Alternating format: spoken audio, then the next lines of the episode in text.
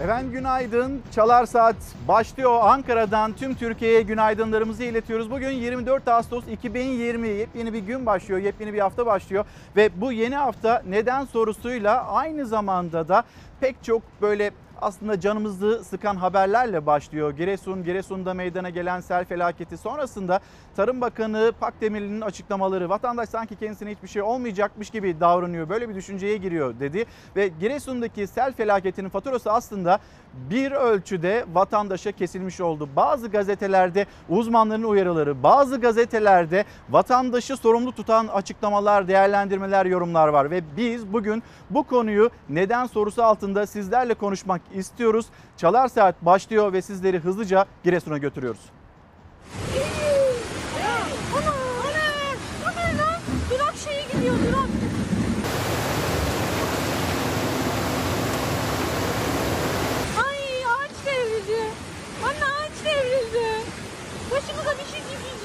Önce şiddetli sağanak ardından sel ve heyelan. Taşan dereler Giresun'un ilçelerine afet yaşattı. Özellikle Dereli'de ne dükkan kaldı ne yol. İlçe sakinleri iş yerlerine, evlerine dolan suda boğulmaktan canlarını zor kurtardı. Mahsur kalanlara saatler sonra ulaşılabildi. Sel felaketi ocaklara da ateş düşürdü. İki askerimiz şehit oldu. Dört vatandaşımız da hayatını kaybetti. şiddetli sel felaketi neticesinde ilk aldığımız haberlerde 5 ölümümüz vardı. Yaralılarımızın sayısı 12 civarındaydı. Allah ölenlerimize rahmet eylesin. Yaralılarımıza şifalar nasip etsin. Evet arkadaşlar, Dereli merkezdeki şu an son durum bu. Artık birinci katın boyuna geliyor su. Sayın Giresunlu hemşehrilerim, burası Dereli ilçesi şu anda görüyorsunuz. Aksu Deresi taştı. Aksu Deresi taştı. Şu arabalara bakın arabalara. Efendim arabalara bakın. Giresun'da sabah saatlerinde başlayan sağanak akşama doğru şiddetlendi. Saatte metrekareye düşen yağış miktarı yer yer 100 kilogramı aştı. Ordu sınırındaki Abdal Deresi ile Dereli ilçesindeki dereler taştı. Dereli'de sokaklardan aktı su. Beraberinde taş ve ağaç parçalarını da ilçeye getirdi. Otomobiller, duraklar, sel önüne ne geldiyse alıp sürükledi. Su baskınları yaşandı. Şu an Dereli'nin yeni durumu bu. Yeni geldi bunlar yukarıdan.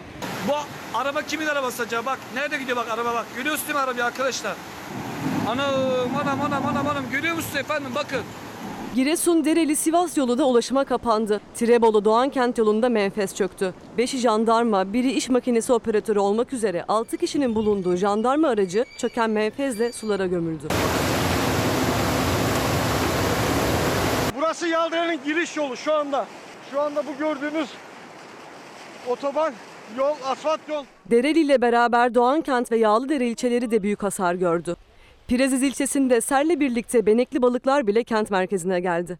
Köprünün üstüne çıkılmıyor. Çok tehlikeli. Benekli balık ya.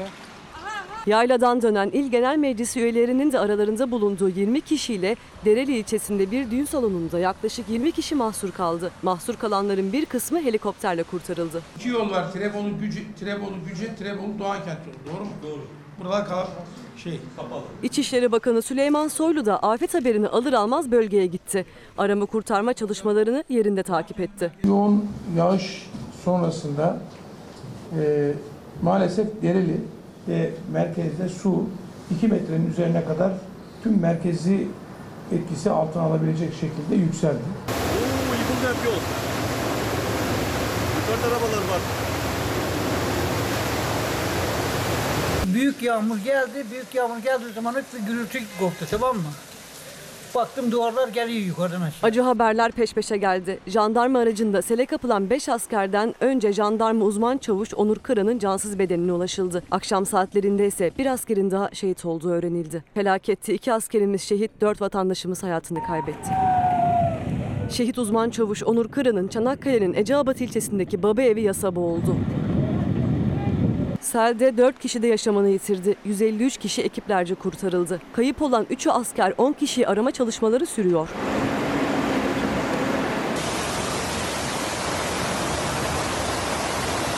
Sel Rize'nin ilçelerini de vurdu. Sele kapılan ve heyelan altında kalan iki kişi yaralandı. Heyelanda hasar gören iki bina tahliye edildi. Benim ilçem de dahil olmak üzere bu sel felaketinde maalesef orada da yaralılar var. Mahvoldu ortalık mahvoldu ağlayacağım ya ağlayacağım Allah'ım ağlayacağım ya. Giresun'da yüze yakın köy halen kapalı. 38 yerleşim yerinde elektrikler kesik. Meteoroloji sel bölgesi ve çevresi için turuncu alarm verdi. Giresun, Trabzon, Rize ve Artvin'de şiddetli sağanakların pazar gecesine dek devam edeceği duyuruldu. Bölge için hala kırmızı alarm ve verilmekte, uyarılar yapılmakta. Şehit sayımız 2 oldu, yaşamını yitirenlerin sayısı 6 ve yine 11 kişi var kayıp. Onların arama çalışmaları da devam etmekte. Bu bölgede şimdi Tarım Bakanı cümlelerine baktığımızda e, vatandaş sanki kendisine hiçbir şey olmayacakmış gibi davranıyor. Ama fotoğrafı şöyle bir e, sokak aralarından yukarıya doğru yükselteceğiz birazdan. Oraya o evlerin e, iznini kim verdi acaba? O imar izinleri kim verildi? İskan izinleri kim tarafından verildi? Bunu da konuşmamız gerekiyor. Yani orada vatandaşa bir fatura kesiliyor. Hatta bazı gazetelerde vatandaşa yöneltilen eleştiriler var. İyi de herkesin gözü önünde olduğu orada yöneticiler izin vermesi. Dur kardeşim sen burada ev yapamazsın. Burası dere yatağı denilse oraya vatandaş ev yapabilir miydi acaba? Dereli ilçesi ve işte o ilçede yaşanılanlar. Birazdan memleket turu atacağız. Adana'ya götüreceğiz sizleri. Adana'da bir yangın var ve bu yangın hala devam etmekte. Bursa'ya götüreceğiz maalesef can kaybı ile sonuçlanan bir trafik kazası. Hepsini konuşmak istiyoruz sizlerle. Bu arada Bizlere günaydın diyen izleyicilerimiz var. Mahmut Nejat Yavuz Antalya'dan günaydın diyor bizlere. Ee, Yurdal Yavuzcan selamlarımızı iletelim. Seza Erkal Ankara'dan yine günaydın demekte. Divriye'ye selamlarımızı iletelim. Hülya Hanım aracılığıyla. Çok sağ olun Şenay Sermin. Ve bir mesaj Türkiye'nin başı sağ olsun. Dereli'de e, sel basmış evler selin önüne yapılmış ve göz göre göre gelen bu felaketin sorumlularından hesap sorulacak mı acaba? İşte bu soru soruluyor. Şimdi bir gazetelere bakalım. Gazete turumuza Hürriyet gazetesiyle başlayacağız. Hürriyet gazetesinin manşeti Charlie Brown felaketi. Charlie Brown denilen katil bulutlarla gelen şiddetli yağış Giresun'da dere yataklarında felakete sebep oldu. İki jandarma şehit oldu, 4 sivil öldü, 10 kişi kayboldu. Sel ve heyelan Giresun'un Espiye, Doğankent, Tirebolu, Güce, Görele, Yaldere ve Dereli ilçelerini vurdu. En ağır zararı Dereli gördü. Sel suları caddelerde nehir gibi aktı. Araçları sürükledi, bir evi yıktı. İki jandarma şehit oldu, dört sivil öldü, 10 kişi kayboldu. Bunun detaylarını akşamdan sabaha yansıyan detaylarını sizlerle paylaştık. Ve diyor ki Profesör Doktor Orhan Şen felakete denizin üstünde oluşan 12-13 kilometre kalınlığındaki Charlie Brown bulutlarının yol açtığını anlattı. Şen metrekareye 139 kilo yağış düşmüş dedi. İçişleri Bakanı Soylu'ysa Tarım Bakanı e, Orman Bakanı Tarım ve Orman Bakanı Pakdemirli böyle bir felaketi ilk kez gördüklerini söyledi. Az önce de paylaştım Pakdemirli'nin cümlelerini. Gelelim bir akşam gazetesine bakalım. Akşam gazetesinin manşeti uyarı artık böyle yapılmalı deniliyor. Akşamın önerisi meteoroloji ve içişleri uyarıyor. Sonuç alınamıyor. Bu uyarıların muhtarlarca telefon ya da cami hoparlörlerinden defalarca yapılması gerekiyor. Diyor ki Akşam gazetesi meteoroloji uyardı. İçişleri Bakanlığı uyardı. Bizim de bir önerimiz var. Bizler böyle uyarıları aynı zamanda e, camilerden, muhtarlar tarafından da yapalım. Telefon aracılığıyla da bildirelim ve bu uyarıları yapalım demekte. Yani bu uyarılara eğer uyulsaydı İçişleri Bakanlığı'nın uyarısı, meteorolojinin uyarıları dinlenseydi böyle bir felaket olmayacaktıya geliyor aslında o cümleler. Giresun'da önceki gece etkisini arttıran sağanak sonucu 7 ilçede sel ve heyelan meydana geldi. Yağış miktarı yer yer metrekare başına 137 kilogramı buldu. Dereli ilçesinde suların yüksekliği 2 metreyi aştı. 98 köy yoluyla ulaşım kesildi. Tirebolu Doğankent yolunun çökmesi sonucu yardım çalışmalarına giden jandarma aracı sulara gömüldü. Uzman çavuş Onur Kıran şehit oldu. 4 asker kayboldu. 4 vatandaş öldü. 12 kişi yaralandı. 153 kişi kurtarıldı. 4'ü jandarma 11 kayıp aranıyor. Yani uyarılar vardı. Vatandaş bu uyarılara uysaydı böyle bir e, acı tabloyla karşılaşılmaz diye getiriliyor. Ama Hilal sana bir fotoğraf göndermiştim. Acaba o fotoğraf şu anda hazır mı? Eğer hazırsa o fotoğrafı bir izleyicilerimizle paylaşalım. Yani mahalle aralarından bakıldığında bu felaket işte yağmur yağdı sonrasında sel suları haline geldi denilebiliyor. Ama fotoğrafa şöyle bir yukarıdan baktığımızda işte iki dağın arası ve iki dağın arası fotoğrafa baktığınızda zaten çok net olarak görüyorsunuz burası bir dere yatağı. Bu dere yatağına Kim, nasıl, neden, nasıl izin verildi buraya bir imarlaşma izni? Bugün olmasa yarın olacaktı. İşte biz bugün bu felaketi yaşadık. Türkiye'de buna benzer kaç tane daha böyle dere yatağı ve dere yatağında imarlaşmaya izin verildi? Bizler bu soruları soralım. Ama dönüp de vatandaşa eğer siz tedbir alsaydınız böyle olmazdı. E siz tedbir alsaydınız da oraya ev yapılmasına izin vermeseydiniz bu sorunun yanıtını da herkes ama herkes beklemekte. Şimdi bir de bu bölgede kalalım. Yine Giresun ve çevresinde kalalım. Burada kırmızı alarm yine uyarılar devam etmekte. Tehlike hala geçmiş değil denilmekte. Bir bölgeyi de içine alan memleket havasını paylaşalım. Öyle devam edelim. Bakın dere taşlı geldi. Mahvoldu ortalık mahvoldu ağlayacağım ya ağlayacağım Allah'ım ağlayacağım ya. Türkiye haftayı şiddetli yağışın neden olduğu plansız yapılaşmanın yol açtığı acılarla kapattı. Giresun'daki sel ikisi asker 6 kişiyi sevenlerinden kopardı. Meteoroloji Genel Müdürlüğü günlerdir uyarı üstüne uyarı yapıyordu. Nihayet uyarı bulunmamaktadır notu düştü bugün için. Şiddetli yağış ardında darmadağın ilçeler ve hayatlar bırakarak geçti gitti şimdilik. Karadeniz'de bugün yağış alan sadece Rize çevreleri ve Artvin kıyıları olacak gibi görünüyor. Yurdun geri kalanında güneş yüzünü gösterecek. Gökyüzü az bulutlu ve açık olacak. Hava sıcaklıkları biraz artacak. Hafta sonu birkaç derece düşen bölgelerde de mevsim normallerine gelecek. Rüzgar bile duruluyor. Marmara ve Ege'de sıcaklıklar 30-35 dereceler arasında. İç Anadolu'da biraz daha düşük. 26-32 derece aralığında olacak. Akdeniz'de Manisa çevresinde, Güneydoğu Anadolu'da Şanlıurfa'da 36 dereceye ulaşıyor sıcaklıklar.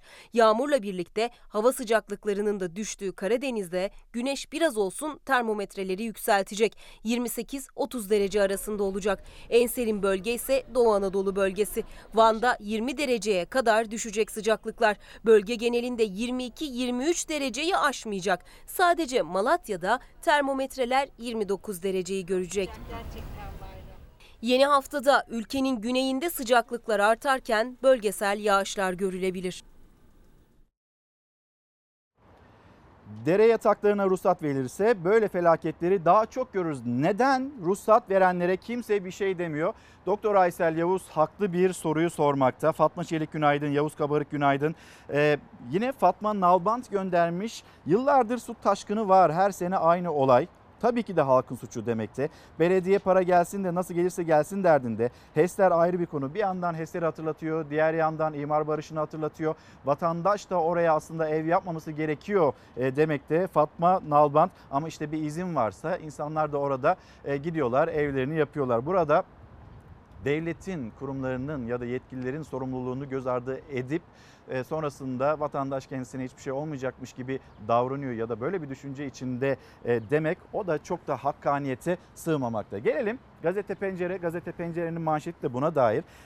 Bakan dere yatağına ev yapanları suçladı. Bina yapmaya izin verenin, af getirenin hiç mi suçu yok? İşte bir haklı soru daha gazete pencereden.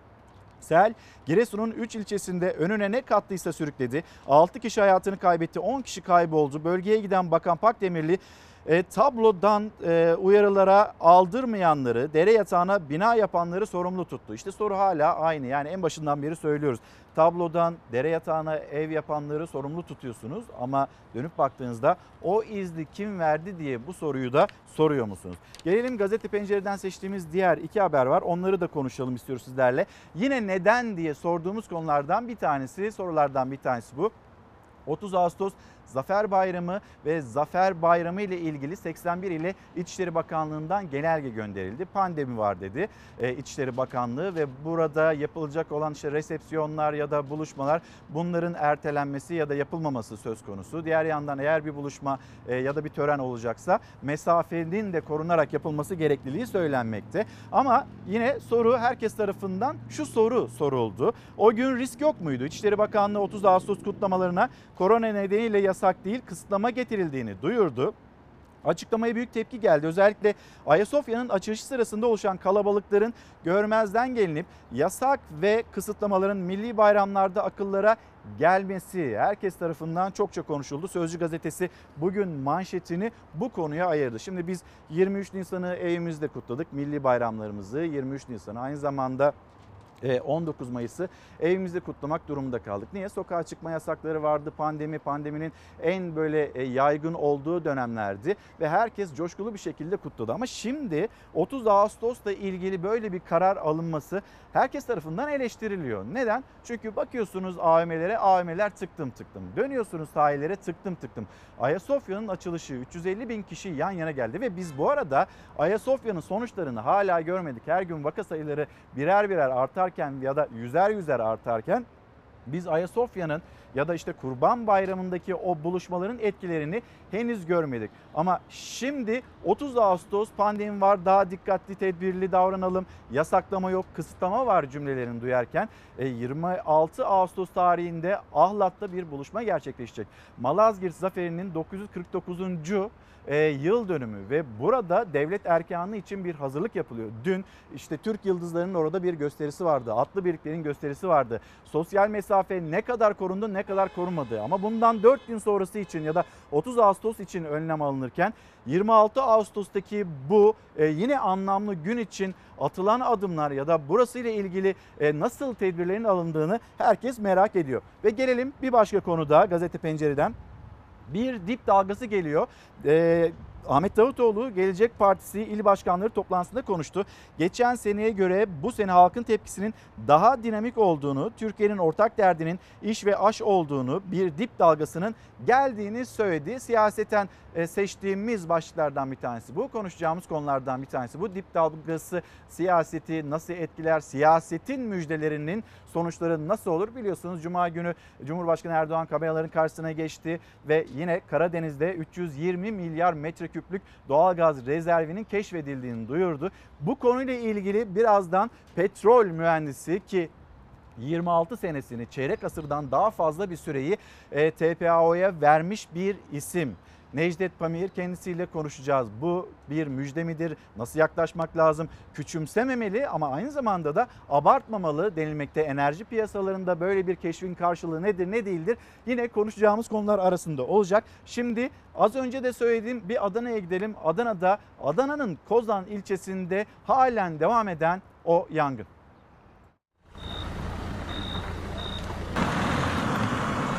Yangın her tarafı sardı bak Mustafa abi.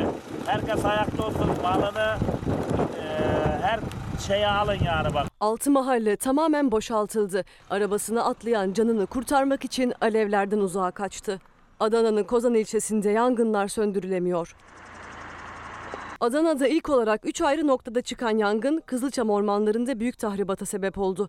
Poyraz'ın şiddetli olması alevleri yaydı. Birçok noktada ekipler yangını zorla kontrol altına aldı. Dün sabah 10 sularında Kuyubeli'nde çıkan yangın da rüzgarın şiddetiyle yayıldı. Gece saatlerinde ise birçok köy yangın tehdidiyle yüz yüze geldi. Tepkinizi alın köyü komple boşaltıyoruz aşağı. Şimdi Karahamzalı komple boşalttı. Acar Yayla boşalttı. Çamlarca boşalttı. Komple oralar hep yandı abi. Alevler yerleşim yerlerini tehdit etmeye başlayınca altı mahalle jandarma tarafından boşaltıldı. Kuyubeli mahallesinde yangında evi alev alan Fatma Gül'ün feryadı yürekleri dağladı. Ailesine zarar gelmemesi en büyük tesellisiydi. Evini kaybeden Fatma Gül'ü Adana valisi Süleyman Elban teselli etti. Ev sorununu çözeceğiz dedi. Çocuklarımı büyüttüm bu evde. Ev problem değil. Ev yapılır. Yaparız evi de. Sağ olun Allah Tamam. razı olsun. Canınız sağ olsun. Çolukla çocukta bir şey yok değil mi inşallah? Çocuğum oğlum askerde. Kızlarım da yok zaten evde. Yangının çıkış noktası henüz bilinmiyor ancak Adana valisi kundaklama şüphesi üzerinde durulduğunu açıkladı. Yangında şu ana kadar 6 köy 800 hane boşaltıldı. Söndürme çalışmaları ve incelemeler sürüyor. Boydan boya aşağıya kadar komple yandı. İzmir'de Seferihisar'da otluk alanda çıktı yangın. Alevler yangının çıktığı noktaya yakın 50 aracı kullanılamaz hale getirdi. Kısa sürede söndürülen yangının çıkış sebebi bilinmiyor. Araçları yananlarsa korku dolu anları böyle anlatıyor. Aracı park ettik, güllük gülistanlık aşağı indik. Sonradan bir haber geldi, buraya geldik. Ama yangın tamamen büyümüştü artık. Hani arabayı kurtarma ya da müdahale etme gibi şansımız yoktu. İtfaiye ekipleri de geldiklerinde tamamen yangın alev almıştı artık. Bir imkanımız yoktu. Yapabilecek bir şey yok. Umarım kimsenin canına bir zarar gelmemiştir. E, Zararımızın karşılanmasını bekliyoruz. Osman Bey, Osman Gülsoy günaydın. Ee, sabah 7'de bakkal dükkanımı açtım. Daha bu saate kadar siftah dahi yapamadım. Küçük esnaf zor durumda demekte. Osman Bey sizinle ilgili e, hatta bütün esnafımızla ilgili bir açıklama var. O da Cumhuriyet Gazetesi'nde. Ben de bu arada Hilal'den rica edeyim Cumhuriyet Gazetesi'ni bir hazırlasın. Diyor ki burada Bendevi Palandöken TES Başkanı entübe odasındayız. Türkiye Esnaf ve Sanatkarları Konfederasyonu Genel Başkanı Bendevi Palandöken'e göre salgında en büyük darbeye esnaf yedi. Dün entübe odasındaydık. Bugün ölüyoruz. 415 mesleğin tamamı sıkıntıda. Simitçi bile iş yapamıyor diyen Palandöken sağlığını düşünen insanların parayı kıstığını anlattığı Şehriban Kıraç'ın haberi entübe odasında demekte esnafların başkanı yine kendisi de bakkal amca olarak bilinir. Ankara'da Bendevi Palandöken'in çağrısı hükümete bizimle ilgili ne yapacaksınız? Önümüzde biliyorsunuz okullar okulların açılması ile ilgili bir takım adımların da atılması gündemde ve bu okullar işte 31 Ağustos tarihinde e, uzaktan eğitimle başlayacak telafi eğitimleri yapılacak. Sonra 21 Eylül tarihinde de e, bir yüz yüze eğitimden söz ediliyor. Ama bugünkü tabloya baktığımızda böyle yani 21 Eylül'e kadar daha çok var. Acaba burada Milletin Bakanlığı bir karar değişikliğine gider mi gitmez mi? Hep birlikte bunu e, göreceğiz ve işte esnafla ilgili değerlendirmede bu şekilde. Milliyetin Bakanlığı'nın işte bu çalışmaları devam ederken esnafa şöyle bağlayalım. Kırtasiyecilerimiz var. Kırtasiyecilerimiz onlar da sıkıntıda. Biz ne yapacağız? Böyle bir alışveriş yapılmazsa, böyle bir hani okul alışverişi yapılmazsa onlar da çok zor durumda kalacaklar. Yine kendilerini hatırlatan belki o 415 e, esnaf grubu içinde onları da saymak ya da hatırlatmak gerekiyor. Bizlere günaydın diyen izleyicilerimiz kendilerine günaydın diyelim. Neden başlığı altında sizlerle konuşuyoruz? Bu başlıkta işte hem Karagöz İlker e, Twitter adresim İlker Karagöz İlker Karagöz Fox Instagram adresim bu adreslerden bizlere ulaşabilirsiniz ve neden sorusunu sizler de sorabilirsiniz. Gündeminizde ne varsa lütfen sizler de bizimle buluşturun paylaşın. Şimdi Adana, Adana'daki yangından söz ettik. Bir de Bursa'ya gideceğiz. Bursa'dan da maalesef can yakıcı bir haber paylaşacağız. Bir trafik kazası 4 kişi yaşamını yitirdi. Bir aracın hatası, kural ihlali 4 kişinin hayatına mal oldu. Bursa'da 3 aracın karıştığı kaza yüreklere ateş düşürdü. Akşam 20.30 sularında Bursa-Ankara yolu üzerinde bir araç iddiaya göre yasak olan noktadan U dönüşü yaptı. O sırada karşı şeritten gelen bir otomobile çarptı. O araç da çarpmanın etkisiyle önce refüje, sonra da karşı şeritten gelen bir başka araca çarptı. Ortalık bir anda savaş alanına döndü. Kazada Aysel Öztürk Dalçık, Ali Dalçık, diğer arabalardaki İbrahim Cankurt ve Emine Abinik hayatını kaybetti. 6 kişi de yaralandı. İbrahim Cankurt'un bugün doğum günü olduğu ortaya çıktı. Kazadan sonra Ankara-Bursa yolu yaklaşık 2 saat ulaşıma kapalı kaldı. Birlikte bir de Bir Gün gazetesine bakalım. Katil doğa değil rantçı zihniyet. Bir Gün gazetesinin manşeti. Karadeniz'de hemen her dereye kurulan HES'ler ve iktidarın rant için hatalı imar politikası sel felaketini tetikledi. Giresun'da meydana gelen selde en az 6 kişi hayatını kaybetti, 10 kişi kayıp. AKP'nin rant sevdası pahalıya mal oldu. Doğu Karadeniz'de etkili olan yağış, yanlış imar politikaları ve HES'lerin tetiklemesiyle Giresun'un Dereli ilçesinde sel felaketine yol açtı. Önceki akşam saatlerinde başlayan yağışta Aksu Deresi taştı. Giresun-Sivas yol ulaşıma kapandı. Felakette biri asker en az 6 kişi hayatını kaybederken 10 kişi kayıp. Bölgede çok sayıda ev tedbir amaçlı tahliye edildi. 98 köy yolu ulaşıma kapandı. Muhalefet partileri felaketin nedeninin doğayı tahrip eden politikalar olduğuna dikkat çekti. CHP Giresun'a heyet gönderirken heyette alan tığlı insanlar çaresiz ifadesini kullandı. AKP'li Özsaseki Karadeniz tarafında bina yapılmaması gereken yerlere 10 yıllardır yapılan binalar var derken Bakan Pakdemirli yurttaşı suçladı. Ciddi uyarılar yapmamıza rağmen vatandaşlarımız nasıl olsa bana bir şey olmaz düşüncesi içinde. Diyor ki AKP'li Mehmet Özsaseki 10 yıllardır oraya vatandaşlar ev yapıyorlar. 10 yıllardır iktidarı yönetenler oraya o evlerin yapıldığını görmüyorlar mı peki? Yani bu cümleler kuruluyor. Biraz böyle topu göğsünüzde yumuşatıp başka bir yere atmıyor musunuz? Vatandaşa yapamazsın, burası olmaz, burası dere yatağı, yarın burada bir felaket yaşanabilir demediniz mi? Bugüne kadar kimsenin aklına gelmedi mi? Şimdi bir daha soralım. Böyle bir felaket yaşandı. Bu felaketin sorumluları acaba kimler olacak? Bu sorunlarla ilgili bir işlem yapılacak mı? Ve Karadeniz'de ki burası inanılmaz yağış alan bir bölge. Türkiye'nin en fazla yağış alan bölgesi. Burada bu şekilde Dereli gibi dere yatağında yapılaşma acaba kaç tane böyle ilçemizde var? Bu soruları sormamız gerekiyor ve bununla ilgili acaba nasıl bir önlem alınacak? Yetkililere bu soruları yöneltelim. Ve şimdi bir kez daha Giresun'a dönelim. Biz çok korktuk. Helikopterle bizi şey yapın diye çok bağırdık. Çok bağırdık. Sabaha kadar bağırdık bizi kurtarın diye. Kimseden yardım gelmedi nereye gelsin? Bu zamana kadar böyle iki felaket yaşadık. Ama öteki felaket bunun yani onda biriydi. Bu çok değişik oldu. Dehşeti yaşatan selin sonrasında Karadeniz'e çamur aktı. Dereli'nin tüm sokakları balçık içinde kaldı. Canlarını kurtaran esnaf dükkanlarını kurtaramadı. Gece yaşananların boyutu gündüz ortaya çıktı. Kimi evinden kalan ne varsa toplamaya çalıştı, kimi yerle bir olan dükkanından ekmek parasını kurtarmaya. Genel hayata etkinlik diye bir e, kanunun verdiği e, bizim AFAD'ın ilan edebileceği bir e, yetkimiz var ve e, burada da e, genel hayata etkinliği ilan edeceğiz. Toplamda 17 yıkık, 361 az hasarlı bina tespiti yaptık. Giresun'da selin en fazla zarar verdiği ilçe Dereli'ydi. Bazı vatandaşlar pencereden çıkıp canlarını kurtardı. Pencereden aşağı indim de bir bakayım böyle dedim. Eşimizin arkadaşı kaybolmuş gitmiş. Bir tane dükkanın e, bir demirlerine e, sarılmış bir tane çocuk gördüm. Ama o çocuğu daha sonra göremedim. Önce minibüs durakları, taksi durakları geldi. Daha sonra araçlar geldi. Yaklaşık 50 araç buradan aktı. Bazıları burada otoparka girdi, bazıları dereye döküldü.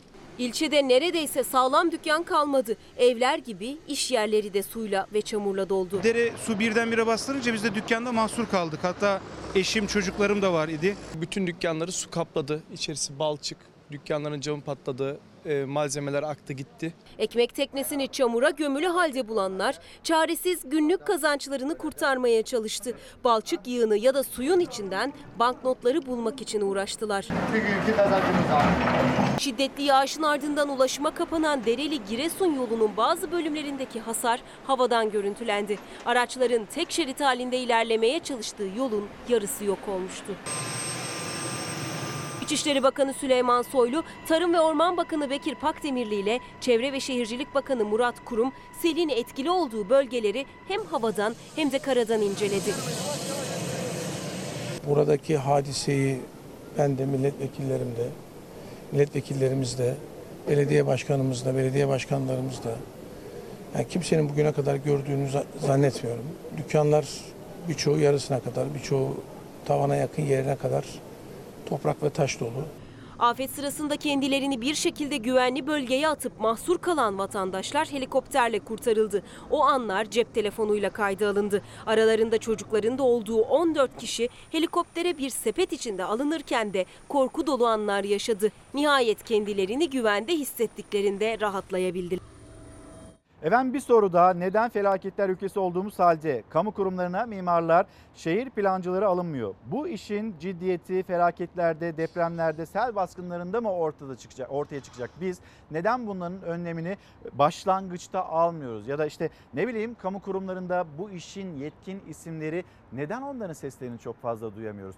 Dönüp baktığımızda e, vatandaş da oraya ev yapmasaydı, yapmasaydı gibi bir mantıkla ne kadar ilerleyebiliriz? İşte bir yandan sel felaketini yaşadık. Diğer yandan deprem ülkesi üzerindeyiz. Malatya'ya geçmiş olsun diyelim. Malatya'da yine 4.1 şiddetinde deprem meydana geldi. Sürekli ama sürekli kendisini hatırlatıyor bu deprem. Kentsel dönüşüm bir deprem oluyor. Evet hemen acilen bizim kentsel dönüşüm yapmamız gerekiyor denilmekte. 21 yıl geçti Marmara depremin üzerinden. Biz kaç tane evimizi e, düzgün bir şekilde rantsal alanları değil ama yıkılmak üzere olan evleri kaç tane evimizi kentsel dönüşüme tabi tuttuk? Hangi noktadayız? Bununla ilgili net açıklayıcı bilgilere de ihtiyacımız var. Karar Gazetesi yine dere yatağında boğulduk. Karar Gazetesi'nin manşeti. Geliyorum diyen felakette 6 ölü 10 kayıp. Giresun'a 24 saatte Ağustos ortalamasının 1,5 katı yağış düştü. Dere yatağına kurulan Dereli ilçesi ve çevresindeki ilçelerde gece yarısı yaşanan selde büyük yıkım meydana geldi. Acı olay bölgede yıllardır gerçekleşen afetlerden hiçbir ders çıkarılmadığını ortaya koydu. Karar gazetesinin manşette yine Giresun Dereli'deki bu felaketle ilgili, Giresun ve çevresindeki felaketle ilgili. Bu arada bir kez daha hatırlatalım. Bu bölgede meteorolojilerin yeniden uyarıları var. Kırmızı alarm ilan edildiği bilgileri var. Yani tehlike hala geçmiş değil. Devletin yetkilileri, bakanlar yine buradalar. Onlar gelişmeleri takip ediyorlar. Dün havadan e, İçişleri Bakanı, Tarım Bakanı e, buradaki sel felaketinin sonuçlarını incelediler ve yine vatandaşlar onların çaresizliği acaba nasıl giderilecek? Sosyal bir devlet olarak Türkiye Cumhuriyeti bu bölgeye nasıl destekte bulunacak ki? E, Giresun Valiliğine 9 milyon liralık kaynağın hızlıca aktarıldığı bilgisini de yine sizlerle paylaşmış olalım. Ve sosyal medyanın çokça konuştuğu bir konu işte çakarlı araçlar 2009 yılından beri yasak ama bazı kendini bilmezler. Bazı magandalar bunu kullanıyorlar. Sen bunu kullanamazsın böyle bir üstünlüğün yok denildiğinde de insanların araçlarının önünü kesip yine magandalık yapabiliyorlar. İşte o haber. Seni ben burada öldüreyim mi sen ne istiyorsun? Bak bak bak Lan sen ne araçta, istiyorsun? araçta çakar var diye önümü kesti. Evet bakın. Lan sen sen hayır Çek sen lan. Ama vururum ağzını. Çakarlı aracıyla yol kesti, polisim diyerek tehditler savurdu ve bıçakladı. Cep telefonuyla kayıtlı tüm bu anların ardından tepkiler çığ gibi büyüdü. Beş yerinden bıçaklayarak Dadaş Ağa'yı öldürmeye teşebbüs eden şehir eşkıyası yakalandı. Beni bıçaklamaya başladı. 1, 2, 3, 4 derken 5 yerinden beni bıçakladı. İstanbul Hadımköy'de Muhammed Enes U isimli saldırgan çakarlı lüks aracıyla bir kamyonetin önünü kesti. Belindeki silahı gösterdi, polis olduğunu söyledi.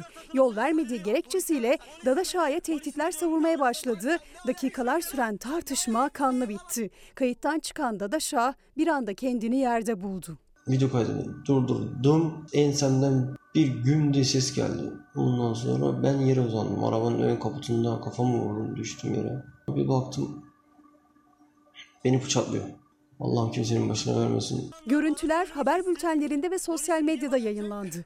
Emniyet bir tekstil patronun oğlu olduğunu tespit etti saldırganın. Görüntülerdeki plaka sorgulandı. Araçtaki çakarın da yasa dışı takıldığı belirlendi. Araçta çakar takılı şu anda. Sen onu aslan da Tamam canlı yayındayız oğlum. Hayır dur. aslan da öyle. Çek şeyini. Lan geç arabaya. Araçta çakar var diye önümü kes. Polisim diye önümü kesti. Savcılık 6 farklı suç kaydı bulunan saldırgan için yakalama kararı ve yurt dışına çıkış yasağı getirdi. Polis şüphelinin babasına ait iş yeri ve kayıtlı adreslerde arama yaptı. O şehir eşkıyası avcılarda yakalandı, gözaltında. Hafta başı adliyeye sevk edilecek. Efendim şimdi bir mola vereceğiz. Döndüğümüzde müjdeyi konuşacağız. Doğalgaz müjdesini ve bu konuyu da aslında en yetkin isimle ya da isimlerden birisiyle öyle söylemek daha doğru olacaktır. Petrol mühendisi Necdet Pamir ile konuşacağız. Bir mola verelim dönüşte burada buluşalım. Efendim bir kez daha günaydın. Çalar Saat devam ediyor. Misafirimiz olacak demiştik. Petrol mühendisi Necdet Pamir şu anda yanımızda. Günaydın efendim. Günaydın, iyi Hoş yayınlar. geldiniz. Şimdi müjdeyi konuşmak istiyoruz. İşte doğalgaz bulundu. 320 milyar metreküp bir müjde olarak e, addedildi. Şimdi Karar Gazetesi'nde yine sizin cümlelerinizden e, çıkan bir haber var. Onu bir paylaşalım izleyicilerimizle. Ne küçümseyelim ne de abartalım. Enerji uzmanı Necdet Pamir doğalgaz rezervi keşfini yorumladı. Rezerv ilk günden öğrenilemez. Açıklanan tahminler spekülatif tek kuyuyla bu olmaz dedi. Şimdi biz de kendisine soracağız. Enerjide tarihi bir dönüm noktası mı? Eksen değişikliğine neden olur mu olmaz mı? Sorumuz bu olacak ama efendim önce bir haberimiz var topladığımız. Haberi bir paylaşalım izleyicilerimizle. Ondan sonra sohbetimize başlayalım. Türkiye tarihinin en büyük doğalgaz keşfini Karadeniz'de gerçekleştirdi. Fatih sondaj gemimiz 20 Temmuz 2020 tarihinde başladı. Tuna 1 kuyusundaki sondajında hamdolsun 320 milyar metreküp doğal gaz rezervi keşfetmiş durumda. Bu alanda en üst lige çıkmış bir Türkiye var. Doğalgazda dışarıya bağımlı Türkiye için artık doğal gazımız var haberini Erdoğan bu sözlerle duyurdu. Enerjide tarihi bir kapı açıldı. Hedefimiz 2023 yılında Karadeniz gazını milletimizin kullanımına sunmaktır. Enerjide net ihracatçı konumuna gelene kadar bize durmak, dinlenmek yok. 40 milyar dolarlık enerji ithalatı yapan bir ülke Türkiye. Gündemimizden cari açığı değil, cari fazlayı konuşacağımız yeni bir döneminde başladığını görmüş olduk. Halef Selef Enerji Bakanları Berat Albayrak'la Fatih Dönmez, Karadeniz'de Fatih sondaj gemisinde heyecanla bekledi. Erdoğan, Türkiye'nin merak içinde olduğu müjdeyi Dolmabahçe Sarayı'nda bakanların da hazır olduğu açıklamayla duyurdu. Sakarya gaz sahası olarak isimlendirdiğimiz bu alanda bulunan rezerv çok daha zengin bir kaynağın sadece bir parçasıdır. İnşallah devamı da en kısa sürede gelecek. Zonguldak'ın 175 kilometre açığında Türkiye'nin münhasır ekonomik bölgesi içinde bulunduğu doğal gaz rezervi. Erdoğan 2017'den sonra sismik ve sondaj çalışmalarında yerli ve milli kaynaklara yöneldik ve sonuç aldık dedi. 20 Temmuz'da da burada matkap ilk defa dönmeye başladı. Şu anda deniz seviyesinden 3500 metre aşağıdayız. Yaklaşık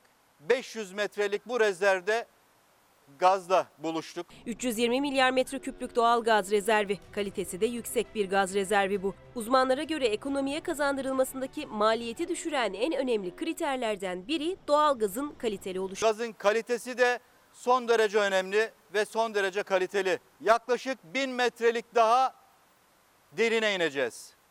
Yine sismik veriler bize aşağıda iki katmanın daha olduğunu, inşallah oralarda da gaz kaynağına ulaşacağımızı gösteriyor. 320 milyar metreküplük doğal gaz rezervinin değeri Rusya'dan alınan doğal gazın metreküp fiyatı göz önüne alındığında 60 milyar dolar civarında. Yani bugünkü rakamlarla Türkiye'nin yaklaşık 7 yıllık doğal gaz ihtiyacı kadar. Devletin zirvesinde konulan rakamlarda hedeflerde büyük.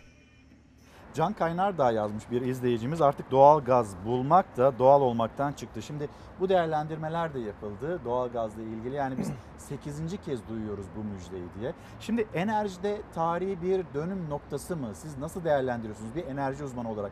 Ve hani senelerinizi verdiniz. Çeyrek asırdan fazla bir süre TPAO'da görev yaptınız. Enerji sahalarını çok iyi biliyorsunuz. Oranın yetkinliğini çok iyi biliyorsunuz. Ve yıllarca böyle çalışmaların içinde yer aldınız. Bu rezerv bize neyi söylüyor?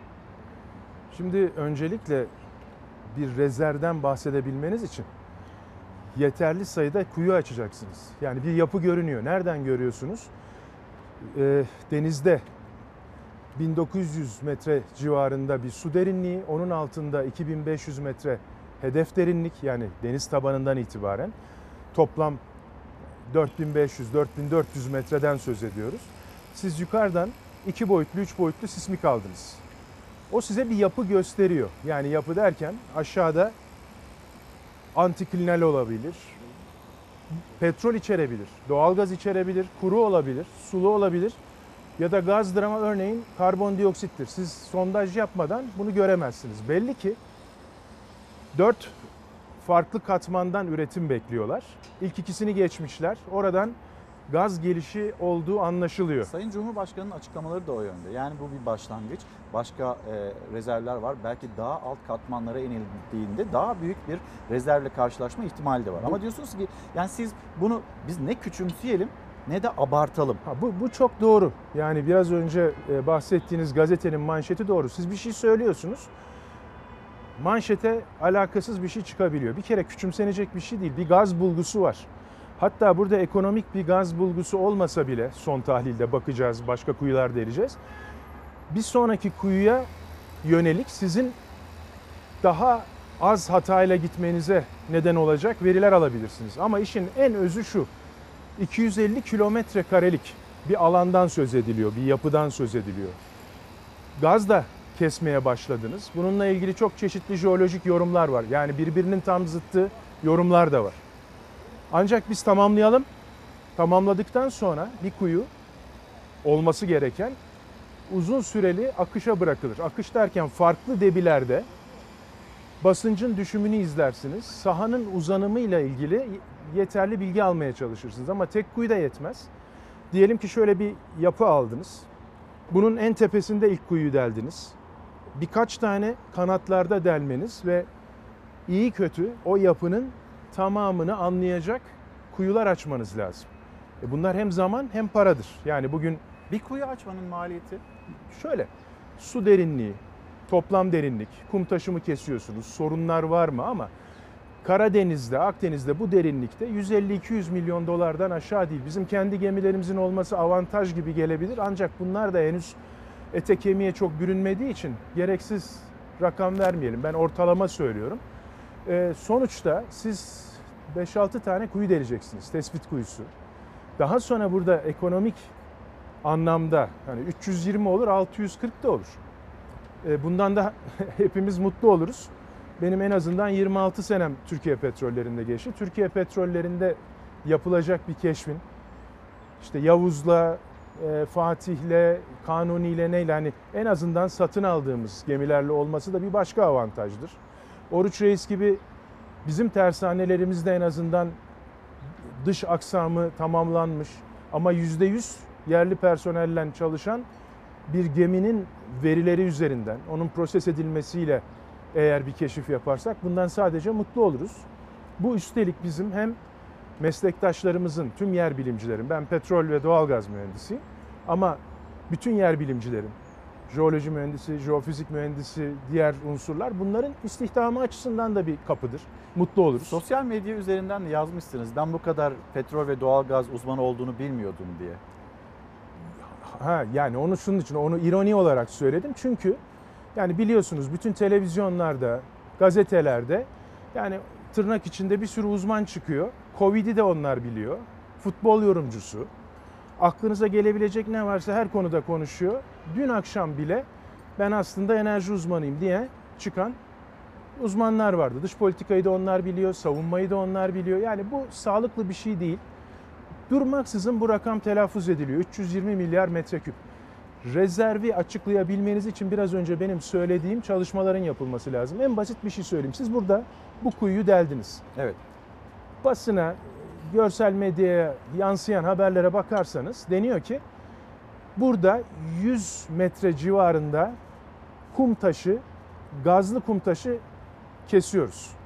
Ama siz bir kilometre ötede bu gene bu 250 kilometre karelik yapı içinde bir tane delersiniz. 100 değil 30 metre kum taşı kesersiniz gazlı.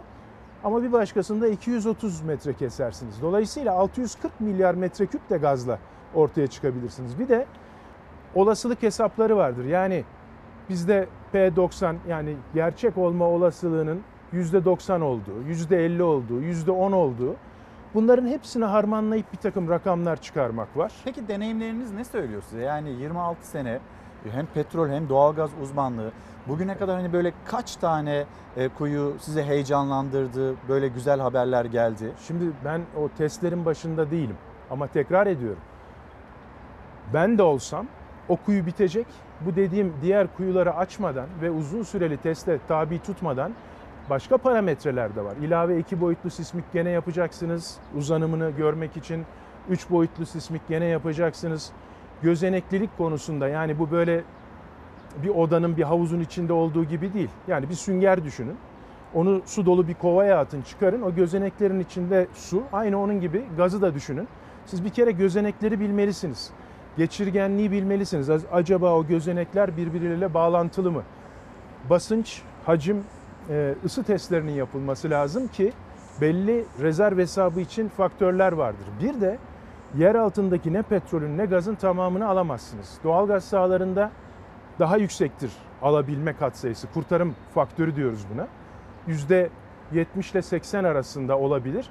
Örneğin benim gördüğüm e, çalışmalarda bunu yüzde 85 gibi aldıklarını gördüm. Hemen hemen bütün bu yapıya, o dört katmana her bir katmana neredeyse homojen, uçsuz bucaksız, kalınlıklar gene sonsuz. Yani bunlar çok kaba yaklaşımlar. Buradan bir umut yayılır. Bu umudun üzerine daha sonra eğer daha düşük bir rezerv çıkarsa gereksiz yere gene omuzlar düşer. Onun için beklememiz lazım. Sabır, acelemiz ne? Yani bekleyelim 320 değil 640 olduğunu görelim hep beraber sevinelim ama bu yanlış. İkinci bir yanlış iki sene içinde biteceği. Şimdi mesela bu konuda diyoruz ki uluslararası pratik böyle değil. Yani Türkiye'nin olanakları falan başka. Akçakoca'da yaptık. 4-5 sene içinde daha küçük bir yapı ancak devreye alındı. Şimdi imkanlarınız daha fazla diyebilirsiniz vesaire. Mısır'ın zor sahasına bakıyoruz, Leviathan'a bakıyoruz, Tamar'a bakıyoruz. Her birinin su derinliği e, yahut da toplam derinlik farklı olmakla beraber yapılar. Yani buradan kalkıp iki sene içinde bitiririm demek bu, bu mümkün değil. Böyle bilgi verildiği anlaşılıyor. Bu hedefin gerçekleşme ihtimali düşük.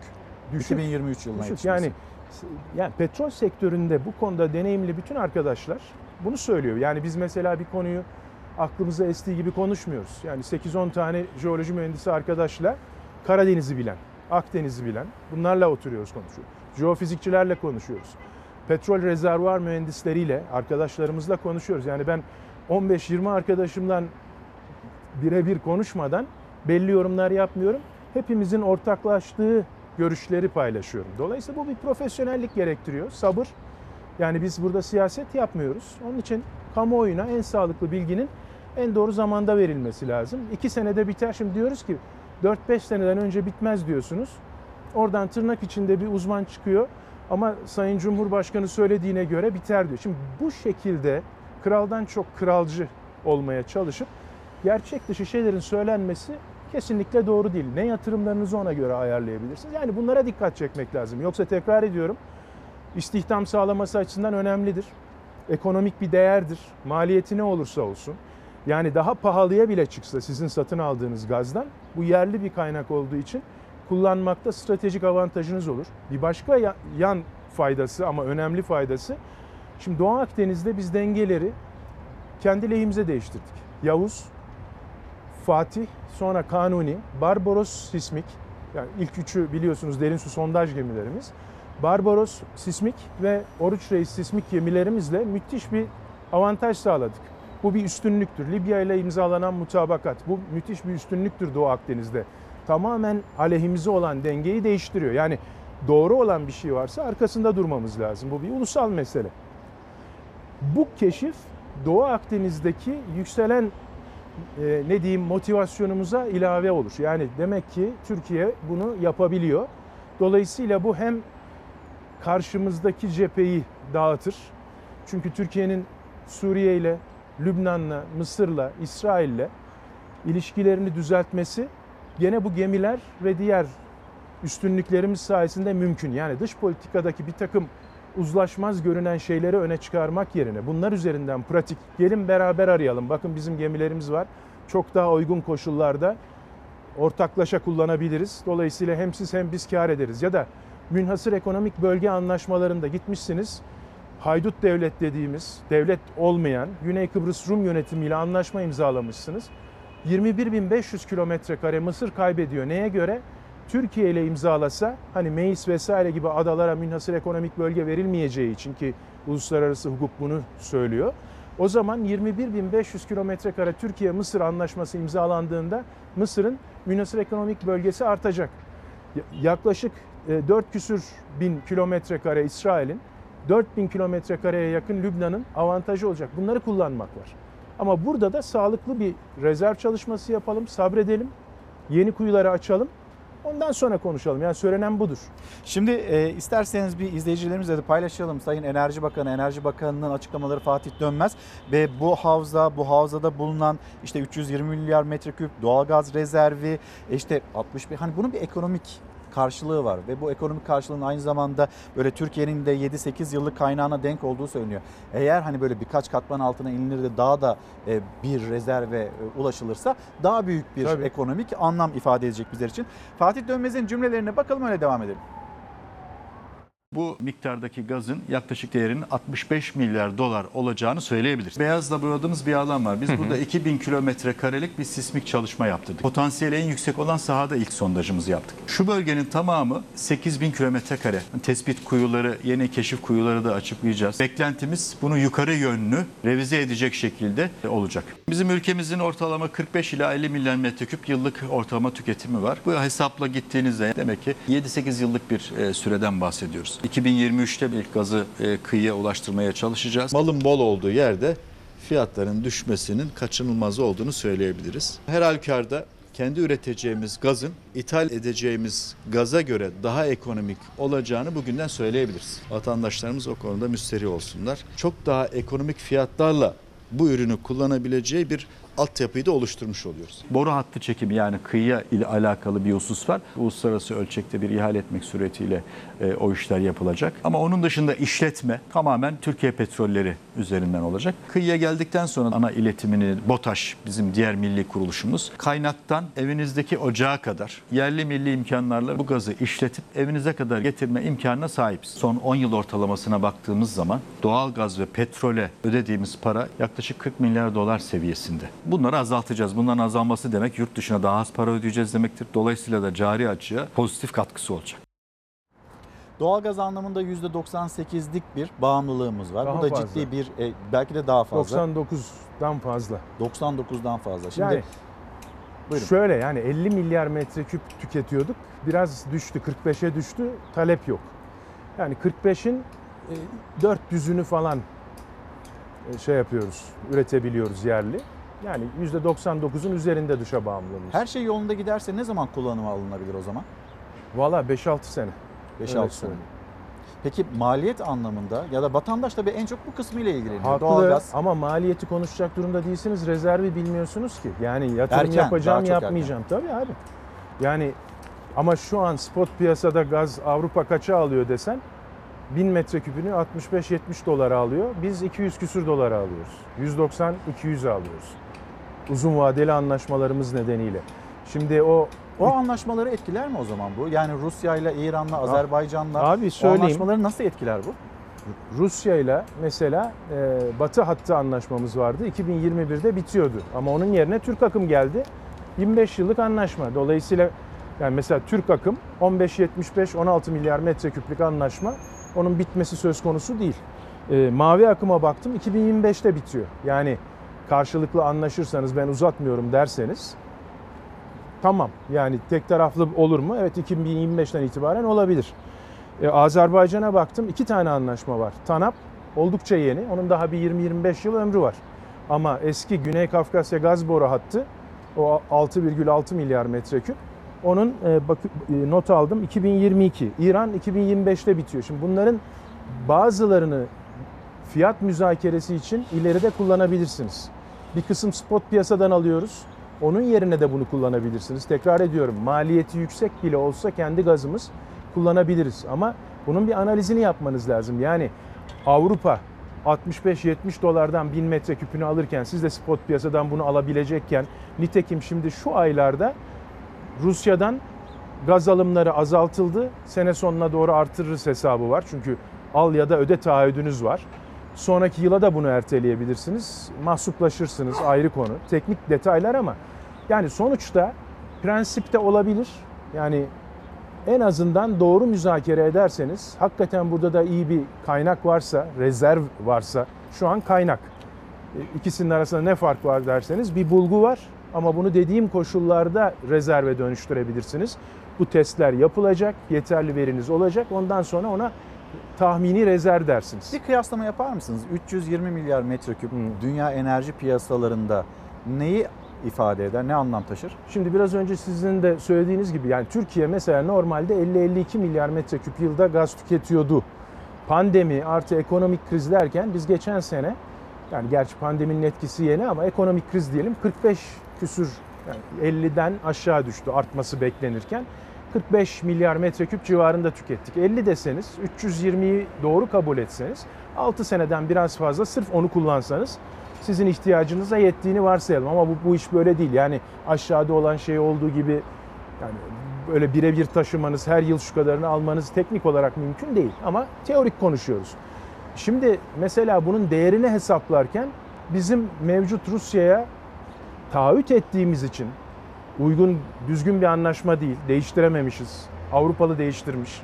Onlarınki de bazı petrol fiyatlarına endeksliydi. Yani %1 kükürtlü, %3,5 kükürtlü fuel oil ve gaz yağı fiyatlarına endeksli bir formül var. Ama Avrupa bunu ağırlıklı olarak spot piyasaya endeksledi. Dolayısıyla onlar e, yani diyelim ki 80 dolara alıyorsa siz 190 dolara alıyorsunuz 1000 metreküpünü. Şimdi hesabı 190-200 üstünden yapıp çarpmak var. Ama yerine göre ben bunu öbür anlaşmaları iptal edeceksem şu ya da bu şekilde öyle deniyorsa o zaman spot piyasadaki fiyat neyse bu sefer o aşağıdaki gazın değerini de hesaplarken bunu dikkate almak lazım. Onun için neyi konuştuğumuzu bilelim. Bir de mesela 5 sene sonra devreye girecek. 5 sene sonra petrol fiyatları ne olacak? Dünyada bir taraftan yenilenebilir enerjiye yönelik e, hani iltifat var. Enerjinin daha verimli kullanılması vesaire enerji politikaları böyle değişiyor. Dolayısıyla petrole talebin daha azalması, doğalgaz gene koruyacak yerini daha temiz, daha verimli olduğu için ama sonuçta önümüzdeki yıllarda petrol fiyatlarının düşmesi halinde bu sefer o yatırımlar feasible olacak mı olmayacak mı ona da geleceğiz. Yani bu böyle dediğim gibi daha bir kuyu delerken anında ne rezerv açıklamak doğru, ne gerçekçi olmayacak şekilde iki yıl içinde bitiririz, gayret ederiz demek doğru. Bunları sakin, profesyonelce konuşalım ama bu bir bulgudur. Dediğim avantajları vardır. İstihdam yaratırsınız, ekonomik değeri vardır, Doğu Akdeniz'i olumlu tesir eder. Yani bazı şeyleri karıştırmayalım. Bir de şunu söyleyeyim. Söylenmedik şeyleri, hoşuna gitmeyen belli çevreler, olmayana ergi metodu derdi eskiler. Konuşulmamış bir şey konuşulmuş gibi. Örneğin işte e, Türkiye petrollerinde kalanlar kötü işe yaramaz elemanlar. Hani bunun gibi bir öyle bir şey de, diyen yok. Ama diyoruz ki örneğin deneyimli elemanlar emekliliğe zorlandı diyoruz. Hayır efendim öyle yok. Kendi iradeleriyle ayrıldılar. Elimde belgeleri var. Şimdi o zaman o konuya geçiş yapalım. Cumhuriyet Gazetesi, Cumhuriyet Gazetesi'nin manşetini de izleyicilerimizle paylaşalım. Profesör Doktor Sencer İmer'e göre TPAO bugünkü şartlarda doğalgaz üretimi gerçekleştirmez. Manşette ne güç var ne de bilgi. Şimdi enerji politikaları uzmanı İmer Karadeniz'de bulunan gazın 2023'te kullanılacağı iddiasına karşı çıkıyor. TPAO'nun üretim gerçekleştirmek için gücü de elmanın da bilgisi de yok demekte.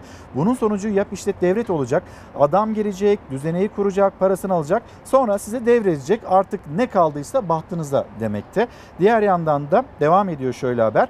Devlet Planlama Teşkilatı'nın ortadan kaldırıldığına dikkat çeken İmer soruyor. Neden Irak'ta Azerbaycan'la rafineri kurmuyorsunuz? Niçin petrol kimya, petrokimya tesisi kurup sanayileşme sağlamıyorsunuz? Neden gübre fabrikaları kurmuyorsunuz? Tabi parayı Kanal İstanbul'a gömerseniz para bulamazsınız. İpek Özbey'in Cumhuriyet Gazetesi'ndeki haberi ve manşette bu durum var. Ne güç var ne de bilgi. Nasıl Şimdi- bakarsınız? Şimdi olacak şey değil. Şimdi Sencer Hoca'ya buradan selam yollayalım. Ben e, program bittikten sonra da kendisiyle görüşeceğim. Bu çok haksız.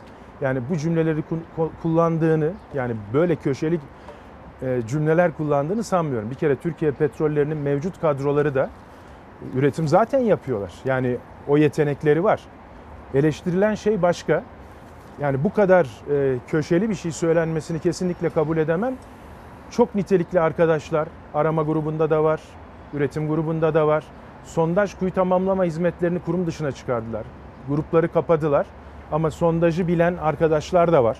Şu an Fatih'te vesaire gocunuyorlar çünkü kendilerine söylenmiş gibi algılıyorlar. Yani birikimi olan bir dolu arkadaşımız var.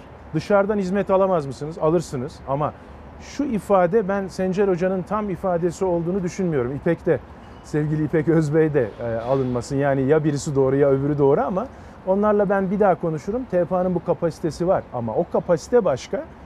Yani bir başına üretim platformunu hani biz eksen değiştirdik. Her şeyi yerli yaptık. O bizim hedefimiz senelerdir bunu konuşuyoruz ama hedef başka.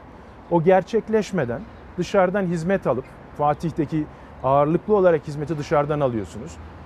Türk personel yok mu? Var.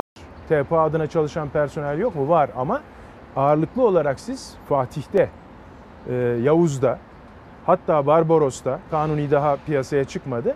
Tamamen yabancı şirketlerden hizmet aldınız. Şimdi yolda bir takım ambargolarla falan da karşılaşınca bir yandan palyatif bir şekilde biraz yerli personelle bunu donattınız ama hala ciddi oranda e, yabancı ağırlığı var. Alınmaz mı hizmet? Alınır ama benim özellikle farklı olarak söylediğim Sencer Hoca'dan nitelikli, deneyimli, Akdeniz'i bilen, Karadeniz'i bilen birçok arkadaşımız emekli edildi. Neden? Emekli ya içini boşaltıyorlar. Gelin kızın çeyizi şeklinde diye düşünüyorum. Yani yarın öbür gün özelleştirmek için varlık fonuna devredildi Türkiye petrolleri. Varlık fonuna devredildi BOTAŞ. E bu temel gruplarını kapadınız. Her şey dışarıdan hizmet diyorsunuz. Bu stratejik bir sektördür. British Petroleum, Chevron, Exxon Yahut Rus, Rosneft, Gazprom bunlar böyle mi çalışıyor? Hepsi dikey bütünleşik şirketlerdir. Yani arama, üretim, taşıma, rafinaj, dağıtım, pazarlama bunların tümünde faaliyet gösterirler. Biz bunu savunuyoruz.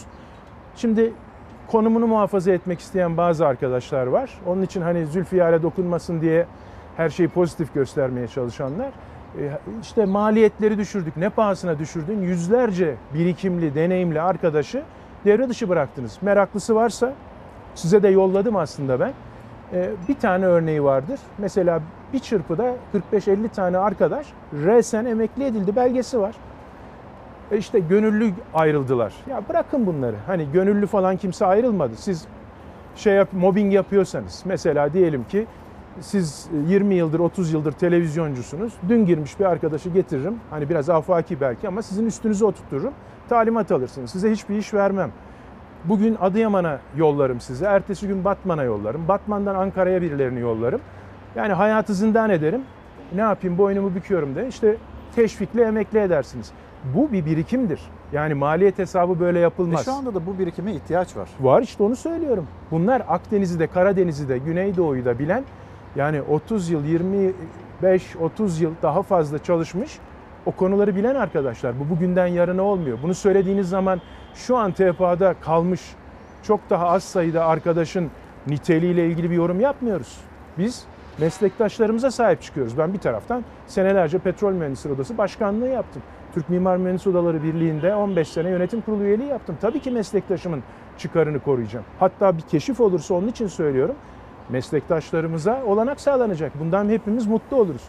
Her şeyi bilimsel konuşmakta yarar var. Ne olur, ne olmaz. Ülke için hangisi daha yararlıdır? Bak Doğu Akdeniz için örneğin söylüyorum. Bu keşif gerçekten taçlanırsa yeni kuyularla, hakikaten de bu varsa e, o zaman Doğu Akdeniz'de bizim elimiz muazzam güçlenir. Hem kıyıdaş ülkeler nezdinde hem şirketler onlarla ortak çalışmalar yapmanız için hem Karadeniz'de hem aşağıda ama ortaklık başka bir şey. E, tüm hizmeti öbür taraftan almak başka şey. Onları da karıştırmayalım. Bunun da hani hesabı yanlış yapılıyor. Efendim maliyetleri düşürdük. Hangi maliyet? 100-200 tane deneyimli adamın dışarı çıkarılması, tazminatını vermeniz, teşvik için verdiğiniz parayı cebinizden mi veriyorsunuz?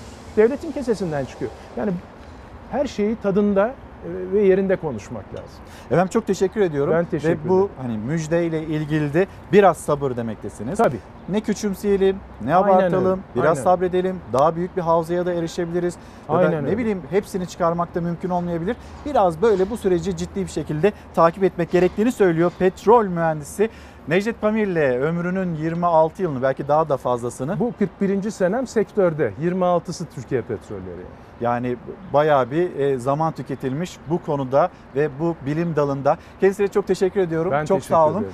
Ben sizi uğurlarken Türkiye'nin bir başka aslında dünyanın bir başka sıcak konusu başlığı koronavirüs. Sahiller, caddeler, düğünler.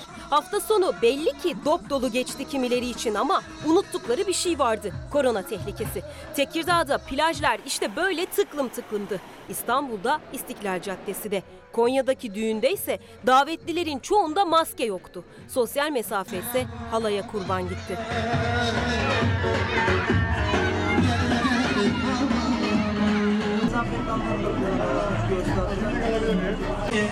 Mesafe ve temizlik kurallarına uymalarını rica ediyoruz. Korktuk. Sürekli ağladım. İçeriye giriyoruz. insanların gözünde korku var. Evet o korkuyu ben yaşadığım için biliyorum. Onların gözüne baktığım zaman ben bunu hissedebiliyorum. Hasta olunca korkulu gözlerle bakılıyor ama hastalanmadan da halden anlaşılmadığı ortada. Bir yanda koronavirüs geçiren sağlık çalışanlarının uyarıları, diğer yanda hiçbir önlem almadan hayatına devam eden insanların duyarsızlığı. Hal böyle olunca koronavirüs durmadı. 23 Ağustos'ta 1217 yeni vaka tespit edildi. 19 kişi hayatını kaybetti. Bakan Fahrettin Koca sosyal medyadan yaptığı açıklamada 80.302 test yapıldığına dikkat çekti. 783 hastanın durumu ağırlaştı ama tedbirsizlik, umursamazlık devam etti. Sosyal mesafeyi uyalım. Bizleri gördüğünüz hani aklınıza ceza gelmesin. Sağlık için yapalım bunları. Psikolojimi daha çok bozan hani eşimin de Covid olması, çocuklara bakacak kimsenin olmaması. E, Yaralanacağız yani yara alacağız bunun da bilincindeydik. Falan. Ama e, çocuklarımızın işte durumunun ne olacağı bizde daha çok sıkıntı oluşturdu. Sıkıntıyı hastalar çekti ama koronavirüsün en çok yayıldığı kalabalık ortamlarda yine tedbir yok. Bu tedbirsiz düğün görüntüleri Bursa'dan. Yine Bursa'da sağlık çalışanı Tülay ve Ufuk Saka çifti koronavirüsü yendi ve yine tehlikeyi göze alarak görevlerine geri döndü. Sağlık Bakanı Fahrettin Koca örnek gösterdi Saka çiftini. Aslında her tedbirsizlik Saka çifti gibi sağlık çalışanlarının canlarını yeniden tehlikeye atıyor. Bir anlık bir şey olduğunu düşünüyorum. Nereden kaptı, nasıl oldu? Yani direkt hastaneye de bağlamak gerekmiyor bence. Marketten de olabilir, otobüste de kapmış olabiliriz bu rahatsızlığı. Lütfen dikkat etsinler. Bu dikkatsizliğin fotoğrafı da hızlı feribottan. Bandırma Yeni Kapı arasında sefer yapan hızlı feribotta yolcular inmek için feribot kapağının açılmasını böyle bekledi. Kalabalık ve araçların da çıkış yaptığı bu havasız ortamda bulunmamaları gerekirken ne feribot yönetimi önlem almıştı ne de yolcular kendi sağlıklarını düşünüyordu. Bye. Koronavirüsün en fazla yayıldığı illerden Diyarbakır'dan otopazarından geldi tedbirsizliğin görüntüsü. İstanbul'da Boğaz ve Haliç'teki tekne denetimleri de değişen bir şey olmadığını gösterdi. Teknenin üstelik kapalı alanında tıklım tıklım bir eğlence vardı. Teknelere toplam 3150 lira para cezası kesildi. Niye taktın? Aslında yapılması gereken çok basit. Maske takmak. Güney Kore'den gelen çarpıcı bir örnek de bir kez daha maskenin önemini ortaya koydu. Bir kafede klimanın önünde oturan Covid hastası 27 kişiye daha hastalığı bulaştırdı. Maskeli çalışanlara ise virüs bulaşmadı. Dünya Sağlık Örgütü de maske ile ilgili önemli bir uyarı daha yaptı. Yaşı 12 ve 12'den büyük olan çocukların mutlaka maske kullanması, 12 yaşın altındakilerin ise bulunduğu yere ve riske göre maske kullanmaları gerektiği vurgulandı. Hemen Sağlık Bakanı Fahrettin Koca dün yapmış olduğu açıklama sosyal medya üzerinden bir bakalım hep birlikte. Bugün dünden söz ediyor 80 binden fazla yeni test yapıldı. 1217 yeni hasta tespit edildi. Ağır hasta sayımızda artış devam ediyor. Pnömoni oranı kontrol sınırında seyrediyor. Gücümüz tedbirlere uyumumuz kadar sonunda yenilen virüs olacak. Böyle hani topluma da güç veren, enerji veren, umut veren cümleler. Yani kontrol altında bu seviyeler denilmekte ama e, memleketin çeşitli illerine baktığımızda yoğun bakımlardaki hasta sayıları ile ilgili mesela Türk Tabipler Birliği'nden gelen açıklamalara baktığımızda 1217 vaka sayımız bu şekilde tarif ediliyor, bu şekilde açıklanıyor. Bunun çok daha üzerinde olduğu söylenmekte. Hatta bunun 10 katı üzerinde olduğu matematiksel hesaba göre baktığımızda söylenmekte. Birazdan o haberi de getireceğiz. Yani sayılar, sayılara olan güven sizde nasıl bir seviyededir? Bu açıklanan rakamların daha da üzerinde midir acaba? Koronavirüse yakalanmış olan hasta sayısı ya da toplumun içinde kendisinin hasta olduğundan haberi olmayan kaç kişi var ve bunu hala yaymaya ne kadar devam ediyor? Bir makyaj malzemesi, bir makyaj malzemesiyle 30'dan fazla kişiye bulaşmış bir virüsten bahsediyoruz. Yine maske, mesafe, hijyen hep bunu hatırlatıyoruz. En altın kural da zaten bu. Başka bir e, elimizde argüman yok, enstrüman yok. O aşı bulunmadan dünyanın önünden bugünden gitmeyecek. Koronavirüsle mücadele yine devam edecek. Dünya Sağlık Örgütü'nün yapmış olduğu açıklama 2 yıl diyor biz iki yılda bununla yaşamak durumundayız. Peki hani sokaklarda durum nasıl? Çarşı pazara baktığınızda durum nasıl? Sahillere baktığımızda durum nasıl? Bunların hepsini tek tek konuşmamız gerekiyor. Tabloyu tekrar paylaşacak olursak 795 iyileşen hasta sayısı. Yani iyileşen hasta sayısından daha fazla vaka sayısıyla karşı karşıyayız. Gücümüz tedbirlere uyumumuz kadar demekte Fahrettin Koca tedbirlere sıkı sıkıya devam etmemiz gerektiğini söylüyor. Sözcü gazetesine mi gelelim? Bir yandan ciddi tedbirler alıyoruz ama diğer yandan neler yapmışız mesela? Bir yolculuktan, bir almanaktan da e, söz edelim. 350 bin kişilik namazla Ayasofya'yı ibadete açmak serbest. 3,5 milyon öğrenciyi pandemide sınavlara sokmak serbest. Yüz binlerce kişinin katılımıyla 15 Temmuz'u anmak serbest. Milyonlarca vatandaşı bu salgında tatile göndermek serbest ki hadi bununla ilgili tatil kredileri de çıktı. Malazgirt Zaferi'nin 949. yıl dönümünü kutlamak serbest. Dün akşamdan görüntüler var. Türk yıldızlarının gösterileri oldu. Atlı birliklerin gösterileri oldu. Manşet şu. Zafer Bayramı'nı kutlamak yasak. Niye? Soru bu. İktidar Kurtuluş Savaşı sırasında Atatürk'ün başkomutanlığında gerçekleşen ve düşmanların topraklarımızı terk etmesiyle sonuçlanan tarihi 30 Ağustos zaferinin 98. yıl dönümü kutlamalarına pandemi nedeniyle kısıtlama getirdi. Tepki büyük. 30 Ağustos'u yasaklama kararı bizim için şaşırtıcı değil.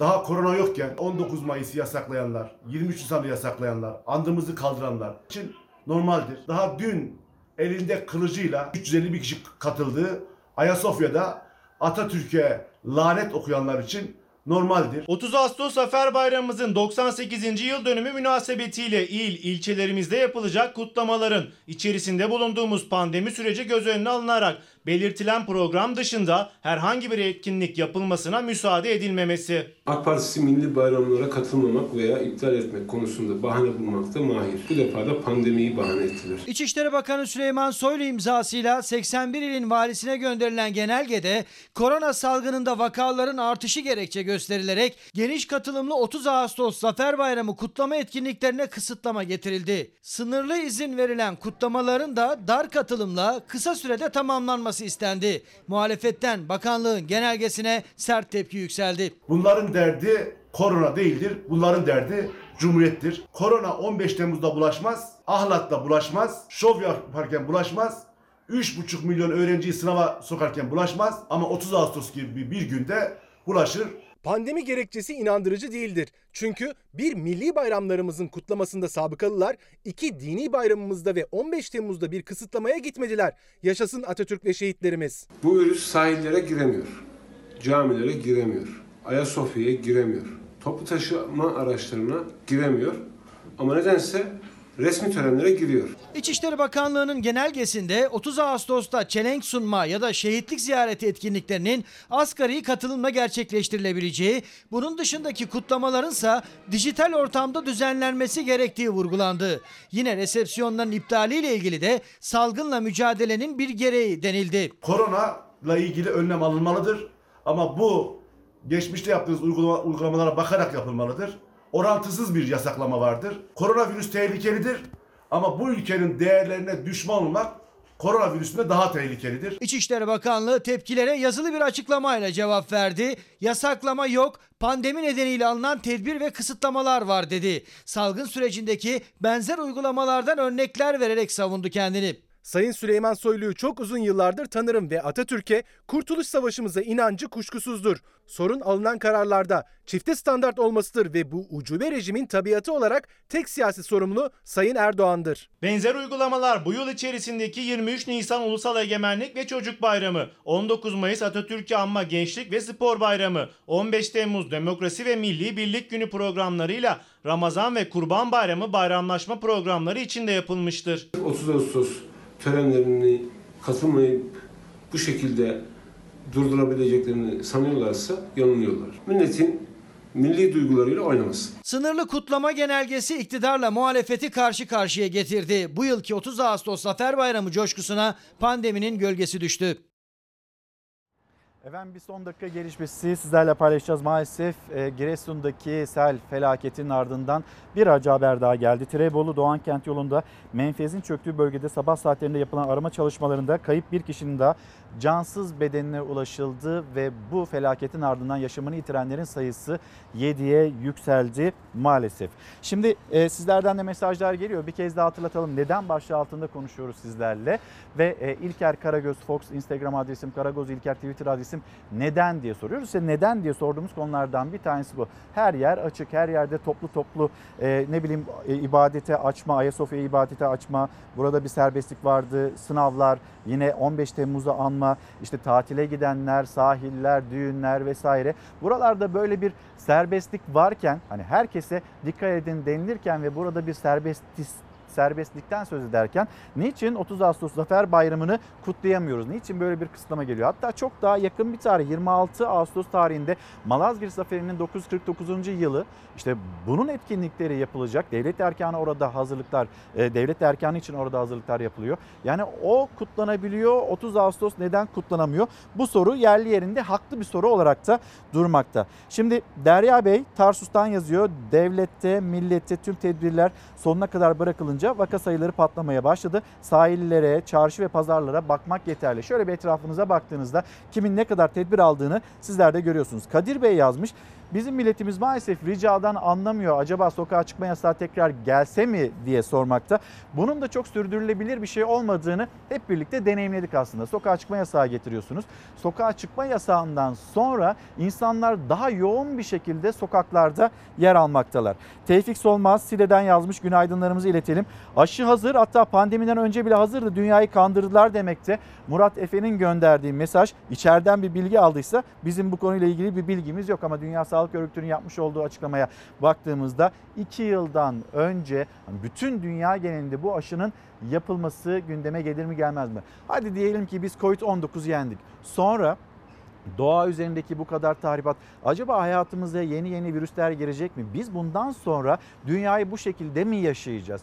Doğa, doğanın ne kadar kıymetli olduğunu, ne kadar korunması gerekliliğini defalarca söylüyoruz. İşte bir tarafıyla seller, depremler, şehirleşmelerde yapılan hatalar boyutuyla diğer tarafı da işte pandemi. Bütün dünya evine hapsoldu. Şimdi bütün dünya yeniden dışarıda can kayıpları, vaka sayıları birer birer artmaya da devam ediyor. Şimdi sıradaki haberimiz e, sayı polemiğiyle ilgili. Yani burada e, bu açıklanan rakamlar, bu rakamlara güvenle ilgili ciddi endişeler var. Bende de var, sizlerde de var ama her gün önümüze çıkan o turkuaz tablo, turkuaz tablo ve o turkuaz tablonun öncesinde kurulan cümleler böyle umut dolu, kontrol altında hallediyoruz tamam o iş bizde. Yani bu tam bir e, gerçeği yansıtmıyor hissiyatı var. Galiba bunu da onarmamız gerekiyor. Sağlık Bakanı mevcut vakaların sadece onda birini açıklamaktadır. Tüm illerden gelen verilerle her 5000 nüfusa bir yeni vaka olduğunu günlük ve bunun da günlük 12 binin üzerinde vaka olduğu yolundadır. İlan edilen rakamın en az 10 katı dolayında Türkiye'de Covid hastası olduğu ortada. Yer yok. Her yer dolu. Acillerde hastaları koridorlar içinde sedyelerde tutuyoruz. Böyle ifade eden meslektaşlarımız var. Koronavirüs tablosunda da vaka sayısı her geçen gün artıyor ama CHP'nin hekim vekili Mustafa Adıgüzel'e göre rakam Sağlık Bakanlığı'nın açıkladığının tam 10 katı. Memleketi Ordu'dan bir örnekle de iddiasını destekledi. Türker Bey eşini kaybetti Covid'den. Burası İkizce ilçesi. Eşini kaybettiği aynı gün 5 tane vefat var kendi çevresinde. Türkiye'de verilen sayı sadece Sağlık Bakanı'nın 19. Ya bu ne vicdansızlıktır ya. Ve bu tiyatrodan vazgeçin. İddia çarpıcı. Sahadan gelen haberlerse artan rakamları doğruluyor. Örneğin Sağlık Bakanlığı'nın en son 20 Ağustos'ta açıkladığı COVID-19 durum raporuna göre günlük 237 vakayla koronavirüsün en hızlı yayıldığı iller Ankara, Konya ve Karaman. Mega kent İstanbul'da ise günlük vaka sayısı 141. Ama halk sağlığı uzmanı Profesör Doktor Ahmet Saltık hastanelerdeki meslektaşlarından aldığı bilgilere göre sadece Ankara'da günlük vaka sayısı 1000 dedi. Birçok meslektaşımdan öğrendiğime göre Ankara'da günlük binin altında değil. Diyarbakır'da günde birkaç yüz tane, Konya öyle, Kayseri öyle, Gaziantep zaman zaman İstanbul'u geçebiliyor. Sağlık Bakanı tüm Doğu Karadeniz illeri için toplam yeni vaka sayısını 80 verdiği gün Ordu'da günlük yeni vaka sayısı o gün 160 idi. Trakya bölgesini, Balıkesir'i ve Çanakkale'yi içine katarak 11 vaka bildirdikleri gün sadece Çorlu'da yeni 16 vaka vardı. Hem muhalefet hem de uzmanlar rakamların az gösterilmesi sonucunda vaka sayısının arttığını savunuyor. Alınan kararlar sonucunda 10 şehirde vaka sayıları düştü. Gerçekleri söylemediğiniz zaman halk e, gevşiyor, rehavete e, kapılıyor. Yeteneksiz test nedeniyle atlayıp, sağlıklı zannedip, virüsü taşımıyor sanıp evine gönderdiklerimiz var. Sağlık Bakanlığı onları görmezden geliyor. Halk sağlığı uzmanı Profesör Doktor Ahmet Saltık bir kez daha sahadaki tabloya göre uyardı. Hastaneler doldukça sağlık sistemi de alarm veriyor sözleriyle. Cumhurbaşkanına seslendi. CHP'li adı güzelse bilim kurulu üyelerine. Buradan çağrı Erdoğan tebdili kıyafet yapsın, çıksın, sağlık kuruluşlarını dolaşsın. Buradan bir sözüm de bilim kuruluna. Bu millet sizden çok şey bekliyor. Yıllardır damla damla biriktirdiğiniz o kariyerlerinizi bu hükümetin kullanmasına ve bu algı oyununa alet etmesine fırsat vermeyin. Arzu Hanım, Arzu Eratak neden diye sorduğumuz ne çok konu ve başlık var. Biz de sormaktan yorulduk. Gerekenlerin yapılmamasını görmekten de yıprandık demekte. Ee, bir başka mesaj. Ee, Ender Bey, Ender Baran teşekkürler tamam dikkat ediyorum. Sinan Sözmen de diyor ki uzaktan eğitim konusunda eşitsizliğe rağmen ısrar ediliyor. Neden? Şimdi çocuklarımız, çocuklarımızın uzaktan e- e- erişimi, eğitime, EBA'ya erişimi noktasında sıkıntılar yaşandı. Öğrencilerimizin yarısı, mevcut öğrencilerimin yarısı, ya- öğrencilerimizin yarısı EBA'ya ulaşmakta sıkıntı yaşıyor. Peki bu yeni dönemde bu nasıl çözümlenecek ve burada bir ısrar var ve burada bir e, sıkıntı var. Bunu nasıl çözümlenecek diye merak eden izleyicilerimiz arasında bir kez daha hatırlatalım. 31 Ağustos tarihinde telafi eğitimleri başlayacak ve yüz yüze eğitimler de 21 Eylül tarihinde başlayacak. Şimdi bir mola vereceğiz. Döndüğümüzde yine Giresun'u konuşuyor olacağız, ekonomi konuşuyor olacağız. Bir de mesela Venezuela'dan sanki Türkiye'de peynir yokmuş gibi inanılmaz bir peynir çeşitliliği yokmuş gibi Venezuela'dan peynir ithal edeceğiz. Burada da neden diye soracağız. Bir mola dönüşte buluşalım. Efendim devam ediyoruz. Hayat Işık bizlere günaydın diyen izleyicilerimizden Emel Karagöz, günaydınlar, Hacer Yıldırım ve bir mesaj neden bugünkü başlığımız o Başlık altında da sadece milli bayramlar. Neden sadece milli bayramlar? Biz bunları kutlayamıyoruz ya da pandemiyle ilgili kısıtlamalar milli bayramlarda geliyor. Neden Venezuela peyniri? Bunu konuşalım. Yani ülkemizde ne bileyim Çanakkale'de, işte Kars'ta, Tunceli'de, Van'da bütün memleketin her yerinde o kadar çeşitli, o kadar lezzetli peynirler varken biz niye Venezuela'dan e, peynir alıyoruz? İthalatı, e, gümrük vergisini sıfırladık. Bunu konuşmak istiyoruz sizlerle ve e, tarım yazarı Ali Ekber Yıldırım bu konuyla ilgili bir değerlendirmesi var. Yine paylaşacağız. Ekonomi, siyasetin penceresinde ekonomi nasıl devam etmekte? Yine konuşacağımız konular arasında hızlı bir gazete turu da yapalım istiyorum sizlerle. Çünkü koronavirüs gündemini de atlamak istemiyoruz. Bir Bir Gün gazetesi, Bir Gün gazetesinde seçtiğimiz ikinci detay servis sanal risk gerçek. Malatya'daki İnönü Üniversitesi Eğitim Araştırma Hastanesi'nde sanal COVID-19 servisi kuruldu. Evde tedavi gören koronavirüs hastaları ilaçlarını almak için her gün toplu taşıma araçlarıyla hastaneye gidiyor. Bir günün ulaştığı bir hemşire hastalar her gün evlerinden çıkarak hastaneye gelip ilaçlarını alıyorlar ifadesini kullandı. Türk Tabipler Birliği Genel Sekreteri Bülent Nazım Yılmaz ise CHP Milletvekili Doktor Murat Emir uygulamaya tepki gösterdi. Yılmaz sanal sağlık hizmeti olmaz derken CHP'li Emir şöyle konuştu. Hastaların toplu taşınma kullanmaları hastalığın yayılması için ortam yaratır. Malatya'da yaşanan iktidarın uygun önlemler almamasının bir sonucu. Yani hastasınız bu hastalığı yaymamanız gerekiyor. Evde gözetim altında, karantina altında olmanız gerekiyor. Ama işte toplu taşıma aracı kullanıyorsunuz ve toplu taşıma aracıyla da tedaviye gidiyorsunuz. Böyle bir şey olur mu? Neden böyle bir uygulama var? Sabah gazetesine bakalım. Sabah gazetesinin manşeti Böyle afet görülmedi. Giresun'da büyük sel felaketi. iki asker şehit oldu. Dört vatandaş hayatını kaybetti. Ve maalesef son dakika bilgisini de paylaştık sizlerle.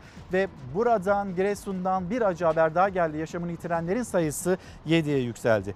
Devlet yaraları sarmak için bütün imkanlarıyla afet bölgesinde üstlendi. İçişleri Bakanı orada, Tarım Bakanı orada. Tarım Bakanı'nın cümleleri de yine çokça konuşuluyor, tartışılıyor.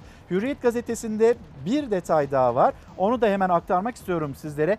Dereye ev yaparsan sel gelir vurur. Ama Tarım Bakanı öyle demiyor. Vatandaş sanki kendisine hiçbir şey olmayacakmış gibi davranıyor. İşte dere yataklarına ev yapıyorlar demeye getiriyor. Yani suçlu olarak bu selin ya da bu afetin faturasını vatandaşa kesti Tarım Bakanı. Tamam da sizin gözünüzün önünde oldu. E, izin vermeseydin ya sizin derken hani siz sonradan görevi aldınız, Tarım Bakanlığı yapıyorsunuz ama Şimdi orada yetkililer yok mu? Burası dere yatağı diyen bir kişi dahi çıkmadı mı? Burası olmaz diyen bir kişi çıkmadı mı? Vatandaşa böyle fatura kesilirken acaba asıl sorumluların üzerinden bu e, yaşanılan felaketin izleri aşırılmaya mı çalışılıyor?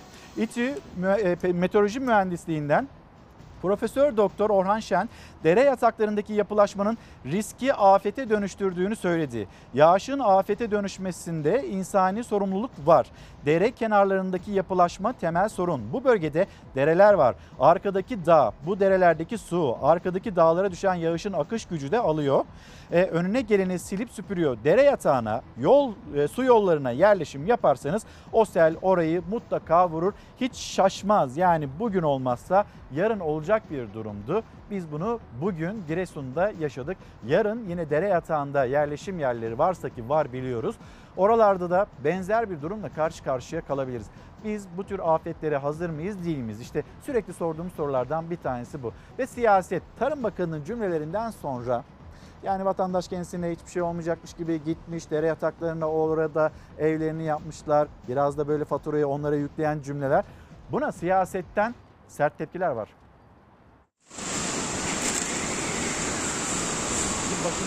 Meteoroloji olarak ciddi uyarılar yapmamıza rağmen vatandaşlarımız nasıl olsa bana olmaz diye bir düşünce içerisine giriyorlar. Karadeniz tarafında o kadar çok derelerin içerisine bina yapılmaması gereken yerle- yerlere 10 yıllardır yapılan binalar var ki işte onları siz göz ardı ederseniz yarın bir günde ağlamakla karşı karşıya gelirsiniz. Tarım Bakanı diyor ki vatandaşları önceden uyardık. Sayın Tarım Bakanı yine suçlu vatandaş mı oldu? Devletin yaptığı köprüler yıkılmış. Devletin yaptığı yollar yıkılmış. Vatandaştan ne bekliyordun? Vatandaş uyardın da neyi yapmadı? Bir defa Karadeniz'de o derelere o HES'ler yapılmamalı. Yani e, çok net HES'leri yaptığın zaman su akacak yer bulmuyor. Esimesi önüne gelen ne varsa aldığı gibi götürüyor. Sayın Bakan açıklama yapıyor diyor ki uyardık önceden yurttaşlar işte yağmur yağacak falan filan. Kardeşim uyarıyla olmaz. Sen son dakika dakika olmuş 90 diyorsun ki şöyle yapın. Olmaz. Giresun sel ve heyelanın en yıkıcısını yaşadı. Yollar çöktü, köprüler yıkıldı.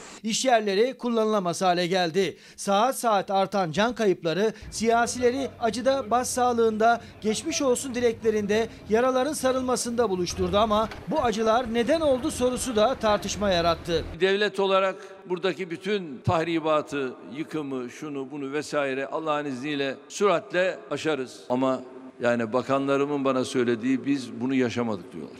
Bu kadar ağır bir felaket. Başsağlığı ve sabır diliyor, afetten etkilenen vatandaşlarımıza geçmiş olsun dileklerimi iletiyorum. Dualarımız can kaybının artmaması için. Giresun ve ilçelerinde yaşanan selden etkilenen tüm vatandaşlarımıza geçmiş olsun diyorum. Allah milletimizi ve memleketimizi tüm felaketlerden korusun. İlk defa böyle büyük bir taşkın görüyorum. Gerçekten şehrin seviyesi değişmiş durumda. Dere yataklarına yapmaktan kaçınmamız gerekiyor. Basın danışmanımın eşi sel sularına kapılmış durumda. 150'ye yakın iş yerimiz burada çok ciddi hasar gördü. Şöyle göstereyim. Polis aracı sular altında. İktidar 3 bakanla Giresun'a gitti. CHP 7 kişilik bir heyet gönderdi. Tarım Bakanı'nın meteorolojinin yağış uyarılarını hatırlatması ve dere yataklarına ev yapmayın sözleri muhalefetle iktidar arasında en sıcak tartışma konusu oldu. 120 bin tane derenin olduğu Karadeniz'de bu taşkınları tamamıyla önlemenin imkanı yok.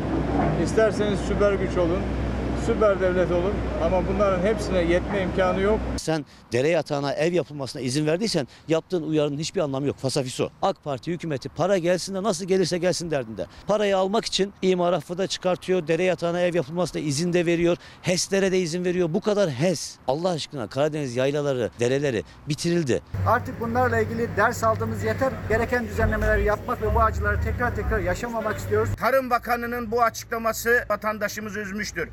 Cumhurbaşkanımıza sesleniyorum. Derhal afet bölgesi ilan edilmeli ve vatandaşlarımızın zarar ve ziyanları giderilmelidir. Devletimizden bunu bekliyoruz. Ordu Milletvekili Cemal Engin Yurt Tarım Bakanı'nı hedef aldı. Cumhurbaşkanına yardım kampanyası başlatılması için çağrı yaptı. Sayın Cumhurbaşkanım Giresun'a yardım kampanyası başlatırsanız seviniriz. Başlatacağınız yardım kampanyasına 5000 lirayla katılmak istiyorum. Para kampanyası açabilirler, bağış kampanyası açabilirler. Bunu da fırsata çevirmek isteyebilirler. Çünkü akılları, fikirleri parada. Muhalefet Çevre Bakanlığı'nın Karadeniz İklim Eylem Planı'nda dere yatakları, HES'ler ve Karadeniz otoyoluyla uyarıları olduğu ama bu uyarılara kulak verilmediğini söyleyerek iktidarı hedef aldı. Giresun, sel ve heyelanın vurduğu son adres oldu. Ama yaşanan acılar son olacak mı? Cevap bekleyen asıl soru bu. Efendim sizlerden gelen mesajlar var. Hem Twitter'dan hem de Instagram'dan biraz da onlara ağırlık verelim istiyorum. Mesela Nurgül Hanım yazmış. Neden hastanede yatan hastaların ve çevresine %100 belirti gösterilen temaslıların bile testleri negatif ve yine neden yakın temas kurduklarına tarama yapılmıyor ve yine neden test sonuçları 5-6 günü buluyor? Bunların cevapları da muamma. Şimdi açıklanan bir takım tablolar var, veriler var. Bu verilerin işte 1200 seviyesinde, 1300 seviyesinde önümüzdeki günlerde daha da artmasından korkuluyor.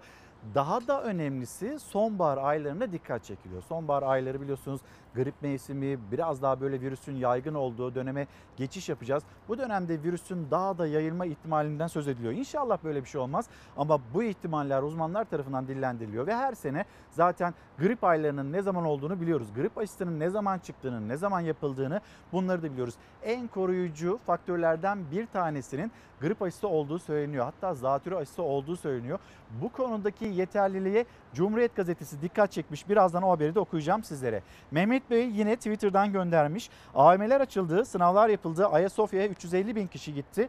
E, 30 Ağustos Zafer Bayramı. Buradaki resmi törenler, kutlamalar, resepsiyonlar burada da sosyal mesafe gözetilerek yapılamaz mıydı? İşte neden sorusu altında yine bu soruyu bizlere sormuş. Havva Hanım, Havva Gölbez Instagram'dan göndermiş. Antalya'dan yazıyor.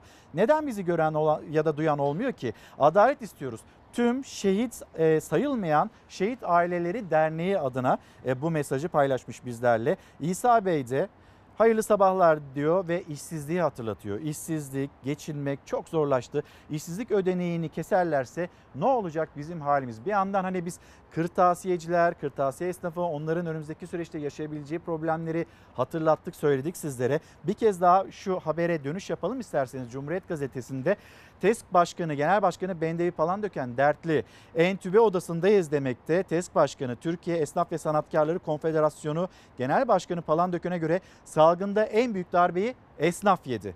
Dün entübe odasındaydık. Bugün ölüyoruz. 415 mesleğin tamamı sıkıntıda. Simitçi bile iş yapamıyor diyor Palandöken. Biz bu arada hani kırtasiye esnafını hatırlatırken o okullarda, okullarımızda görev yapan hani ya da çalışan e, kantinciler var. Kantinciler için de bu süreç çok zorlu geçti. Önümüzdeki günlerde pandeminin yeniden pik yapması durumunda yine okula çok kısıtlı sayıda öğrenci gelecek. Belki yine bu 21 Eylül tarihi revize edilecek. İstenmiyor ama bu ihtimaller de yine hayatımızda var. Bu ihtimallerin olma ihtimali var. O yüzden onların da sıkıntısını bir kez daha hatırlatmak gerekiyor. İşte belki Bendevi Palandöken'in dikkat çektiği o 415 iş kolu içinde e, yine kantincilerde vardır. Dünya koronaya bakacağız şimdi de. Dünyanın bir raporuna bakalım geri dönelim. İtalya'da günlük vakalar yeniden binin üzerine çıktı. Tekrar karantina uygulamasına geçilen Yeni Zelanda'da 9 yeni vaka daha tespit edildi. Amerika Birleşik Devletleri Başkanı Donald Trump milyonlarca hayat kurtulacak diyerek plazma tedavisine onay verildiğini duyurdu. Koronavirüs dünyayı kasıp kavurmaya devam ediyor. Covid-19 bugüne kadar tüm dünyada 23,5 milyon insana bulaştı. 813 bin kişi yaşamdan koparan virüsü 16 milyon insan yendi. Çin'in Wuhan kentinde ortaya çıkan virüs Avrupa'da İtalya'yı merkez üstüne çevirdi. Salgında hazırlıksız yakalanan İtalya çok ağır darbe aldı. Sağlık sistemi çöktü. İnsanlar aylarca evlerine hapsoldu. Normalleşme sürecine geçildiğinde günlük vaka haberi bile gelmeyen İtalya'dan kötü haber geldi. Virüsün tekrar yayılım gösterdiği ülkede günlük vakalar iki gündür binin üzerinde. Herhangi bir kısıtlama yok ancak meydanlarda, plajlarda maske ve mesafe tedbirleri çok sıkı denetleniyor. Yeni Zelanda'da 102 günün ardından görülen 4 vaka ülkeye teyakkuza geçirdi. 4 vakanın ardından bu sayı çoğalmaya başlayınca Başbakan Jacinda Ardern hemen tedbirleri sıkılaştırdı. Auckland şehri karantinaya alındı. Seçimler 2 hafta ertelendi. Bugün ülkede 9 yeni vaka görüldü. Şu an aktif olarak 123 koronavirüs vakası var. Amerika Birleşik Devletleri virüse karşı ilaç çalışmalarına devam ederken çareyi plazma tedavisinde buldu. Türkiye'de uzun süredir uygulanan tedavi yöntemine Amerika'da yeni onay çıktı. Başkan Trump milyonlarca hayat kurtaracak dediği plazma tedavisini basın açıklamasında gündemine aldı. Daha önce politik sebeplerle onay verilmiyordu diyerek kafalarda soru işareti oluşturdu. Başkan Trump'ın politik kelimesiyle demokratların bu tedaviye engel olduğunu ima ettiği Amerikan basınında gündeme geldi. Bir süredir beklemedeydi ama geçen hafta itibariyle önündeki engelleri kaldırdık. Dürüst olmak gerekirse Amerikan Gıda ve İlaç Dairesi'nde plazma tedavisine umursamaz yaklaşan insanlar var. Benim görüşüme göre bu tavır politik bir sebepten kaynaklanıyor. Bunun politikayla hiçbir ilgisi yok. Bu bir ölüm kalım meselesi. Yine mesajlar var sosyal medyadan okuyup öyle ilerleyelim. Neden başlığı altında 2019-2020 eğitim öğretim yılında çalışan tecrübeli 30 bin güvenlik görevlisinin sesi duyulmuyor. Niçin diye sormuş Kerem Bey ve işte 90 gün 24 ay kuralına takılmadan işimize sürekli sözleşmeli çalışan olarak dönmek istiyoruz mesajını paylaşıyor bizlerle.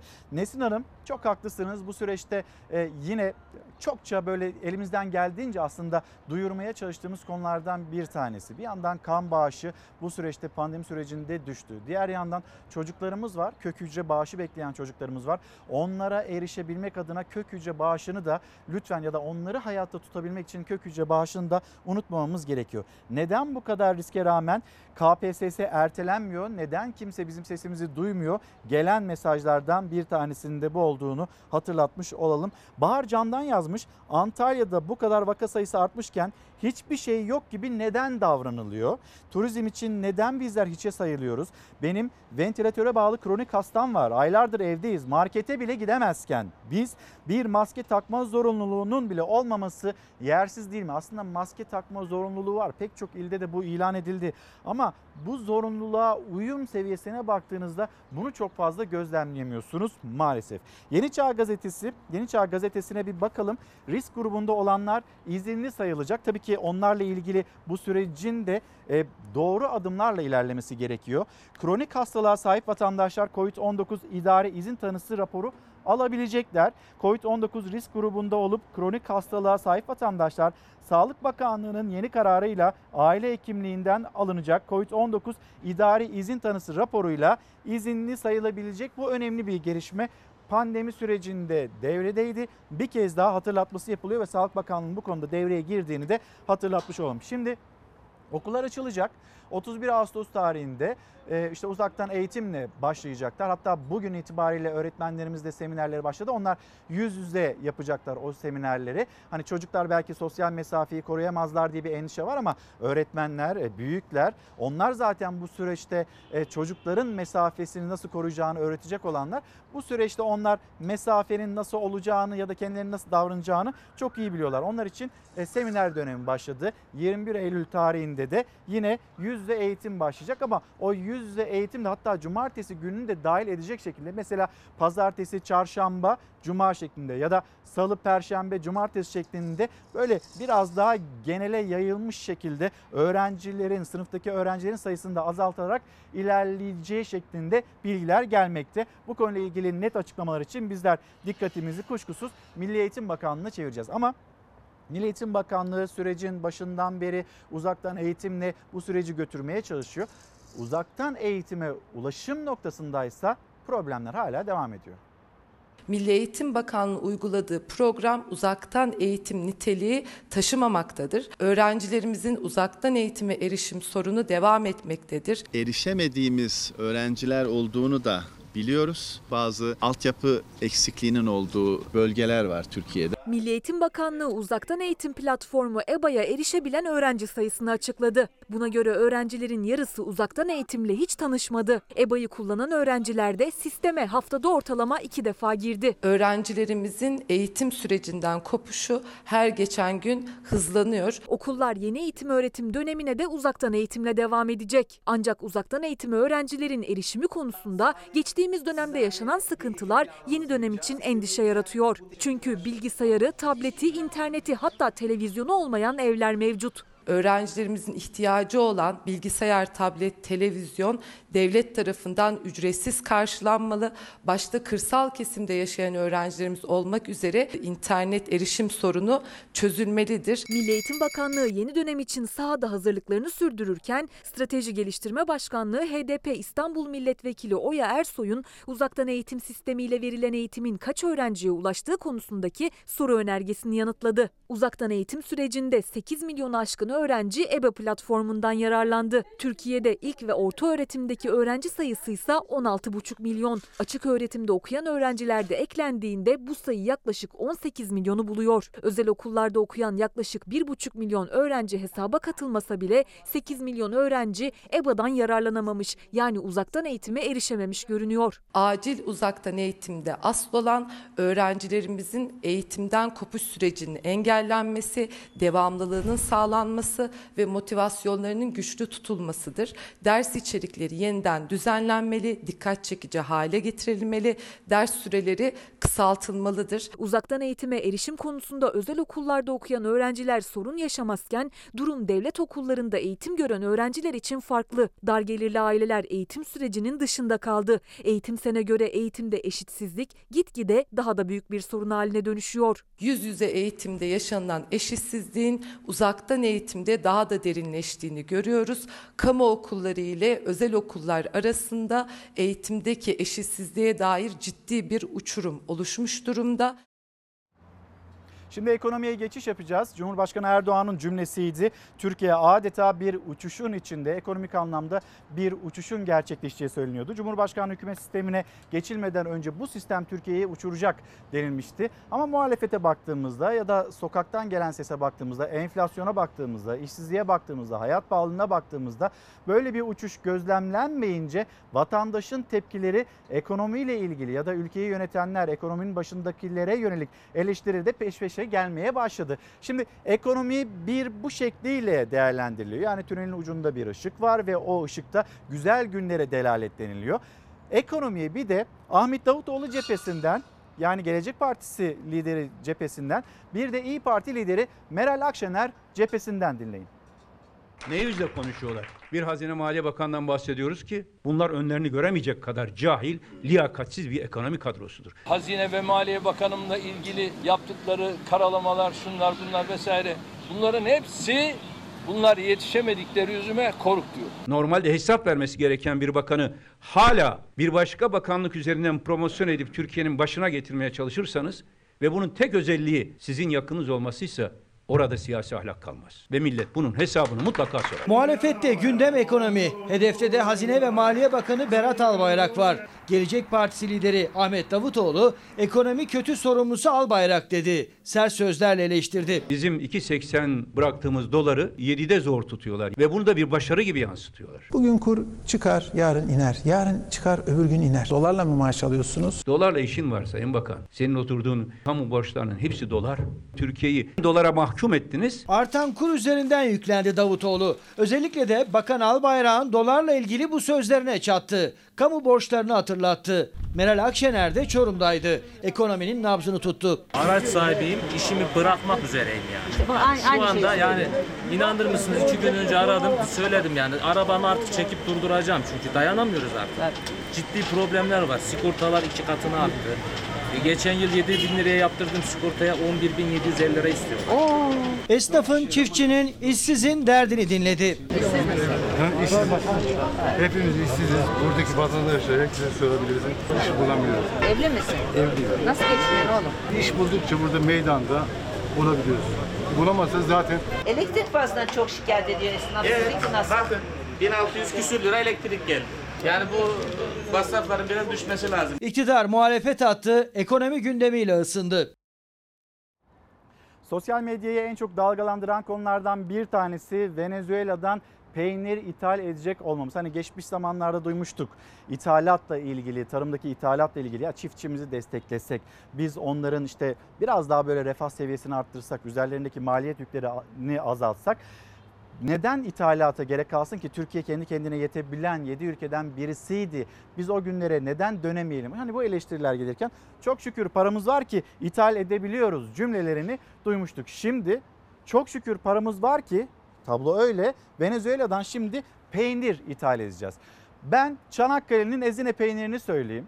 Ayvacık peynirini söyleyeyim. Sizler ekran karşısındakiler sizler kendi memleketinizden o peynirleri söyleyin. Hatta ben Van'ı da ekleyeyim. Van'ın e, otlu peynirini ekleyeyim. Kars'ın gravyerini ekleyeyim. Kars'ın kaşarını ekleyeyim. Siz kendi memleketinizden o peynir çeşitliliğine dair mesajlarınızı, lezzetli peynirlerinizi bir yazarsanız Twitter'dan ve Instagram'dan hem bu haberi paylaşalım hem de bu kadar büyük bir zenginliğimiz varken niçin ithalat diyelim? sıfır gümrükle peynir alıyoruz. Çiftçi sütünü sokağa dökmektedir. Bir litre sütle 1 kilo yem ancak alabilmektedir. Süt üreticisi giderek ağırlaşan maliyet yükünün altında ezilmemek için yeni destek ve sütte yeni fiyat talep ederken ithalat haberi geldi. Türkiye'nin ithalat haritasına Venezuela'dan peynir de eklendi. Sıfır gümrük vergisiyle. Oysa çok değil bir ay önce Bakan Albayrak Türkiye'yi ithalat cennetine çevirenlere seslenmiş ve Türkiye'de üretilen ürünlerde ithalat kapısını kapatacaklarını açıklamıştı. Stratejik ve ülkemizde üretim imkanı olmayan ürünler haricinde. Artık ithalat eskisi gibi kolay olmayacak. Birileri Türkiye biliyorsunuz ithalat cenneti yapmaya çalıştı. Ama iktidar ne yapıyor? Venezuela'dan peynir getiriyor. Dışişleri Bakanı Mevlüt Çavuşoğlu'nun Venezuela'da Devlet Başkanı Maduro ile kameralar önündeki bu dirsek temasının perde arkasında ticaret anlaşması da vardı. Cumhurbaşkanlığı kararıyla Venezuela'dan 16.600 ton tarım ve gıda ürünü ithalatı yapılacak. Listede pirinç, yulaf, ayçiçeği, susam, çikolata ve kakao da var ama en çok dikkat çeken kalem peynir oldu. İster 1 kilo, ister 1 milyon kilo.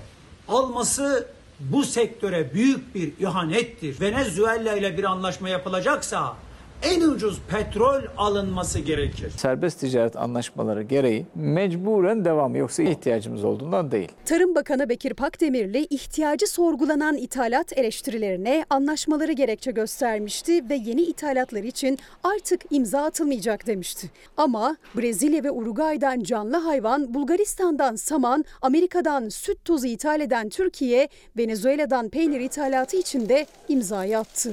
Bu kararı gören, duyan çiftçi bu zor koşullarda bu üretime hangi moralle devam edecek? Yonca'da, Saman'da, sanayi yemindeki artışlar hayvancılık yapanları canından bezdirdi.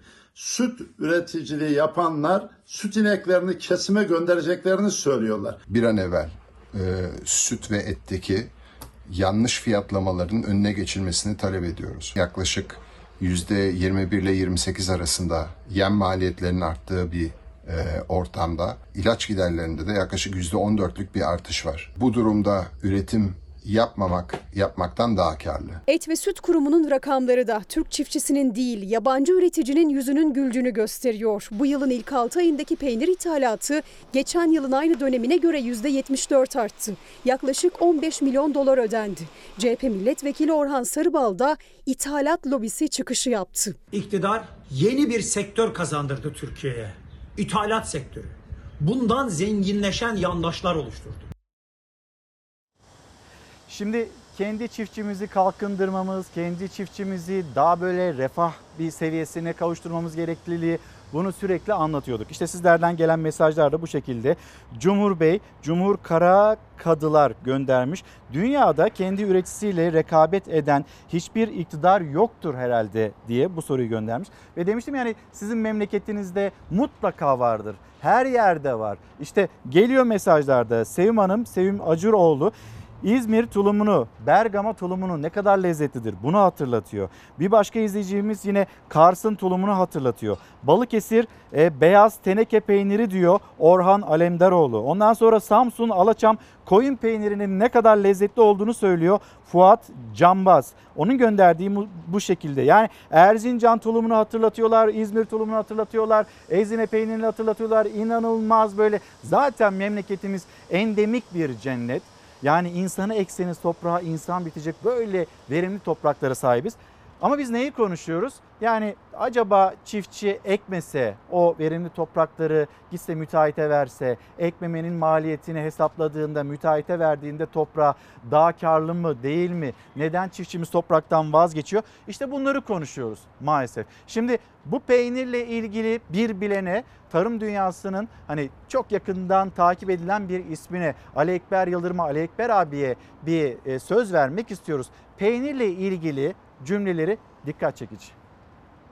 Türkiye ile Venezuela arasında imzalanan ticaret anlaşması gereği Türkiye bu ülkeden toplamda 16.600 ton tarım ve gıda ürünü ithalatı yapacak. Bu ithalat tarif, tarife kontenjanı çerçevesinde sıfır gümrükle gerçekleştirilecek ve baktığımız zaman ürünler arasında en fazla 5000 tonda ayçiçeği var, 1000 ton pirinç var, yulaf var, ama en çok dikkat çeken 1500 tonluk peynir oldu ve Türkiye'de de en çok tartışılan bu Venezuela'dan yapılacak olan 1500 tonluk peynir oldu doğal olarak. Çünkü Venezuela aslında hayvancılıkta hani peynir üretiminde çok bilinen, tanınan bir ülke değil. Hatta Uluslararası Süt Federasyonu raporlarında bu ülkenin adı bile geçmez.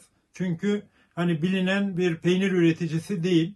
Buna karşılık Türkiye dünyanın en önemli süt ve süt ürünleri üreticilerinden birisi ve Türkiye'nin 200'den fazla peynir çeşidi var. 1500 tonluk bir e, ithalat belki çok fazla e, değil. Yani çok fazla görünmese de ama ithalatın bazen adı bile üreticinin, çiftçinin moralini bozmaya yetiyor. Dolayısıyla peynir ithal edilecek denildiği zaman hem üretici hem tüketici tedirgin oldu. Ee, Türkiye'nin peynir e, üretimi 617 bin ton e, 2019 verileriyle ve Türkiye e, yılda ortalama 50 bin ton peynir ihraç ediyor. Buna karşılık e, 2019 verileriyle 7 bin ton civarında da bir peynir ithalatı var. Aslında Türkiye'nin sadece Venezuela'dan değil herhangi bir ülkeden, başka ülkelerden de peynir ithal etmesine gerek yok. İki ülke arasındaki ticaret e, hacminin geliştirilmesi elbette önemli. Ama e, bunu Türkiye'nin tarım ürünleri ithal etmesi tabii ki e, çok doğru bir yaklaşım değil. Yapılan her ithalat hem çiftçi açısından hem üretici açısından hem de Türkiye'deki tüketici açısından tedirgin edici.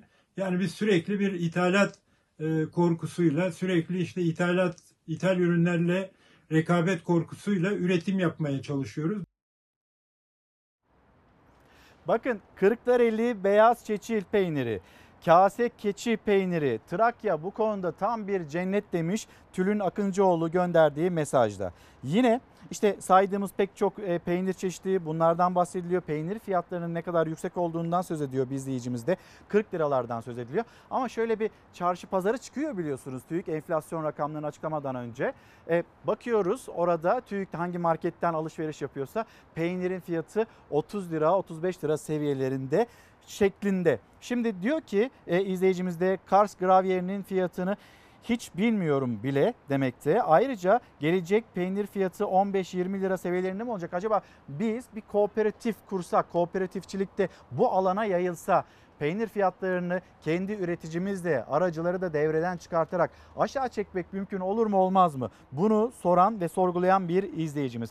Servet Bey göndermiş. Türkiye'de 200 çeşit e, peynir var demekte. İsim isim yazsanız belki bunun sayısı 500'e kadar çıkacaktır ama hani onların yapım şekli e, ne de baktığımızda Türkiye'deki hiç yoksa Türkiye'de 200 çeşit lezzetli mi lezzetli peynirimiz var. Neden diye işte o da soran izleyicilerimiz arasında. Şimdi Urfa'nın peyniri var, Tunceli'nin peyniri var. Her yerden mesajlar geliyor. İşte biz de soruyoruz.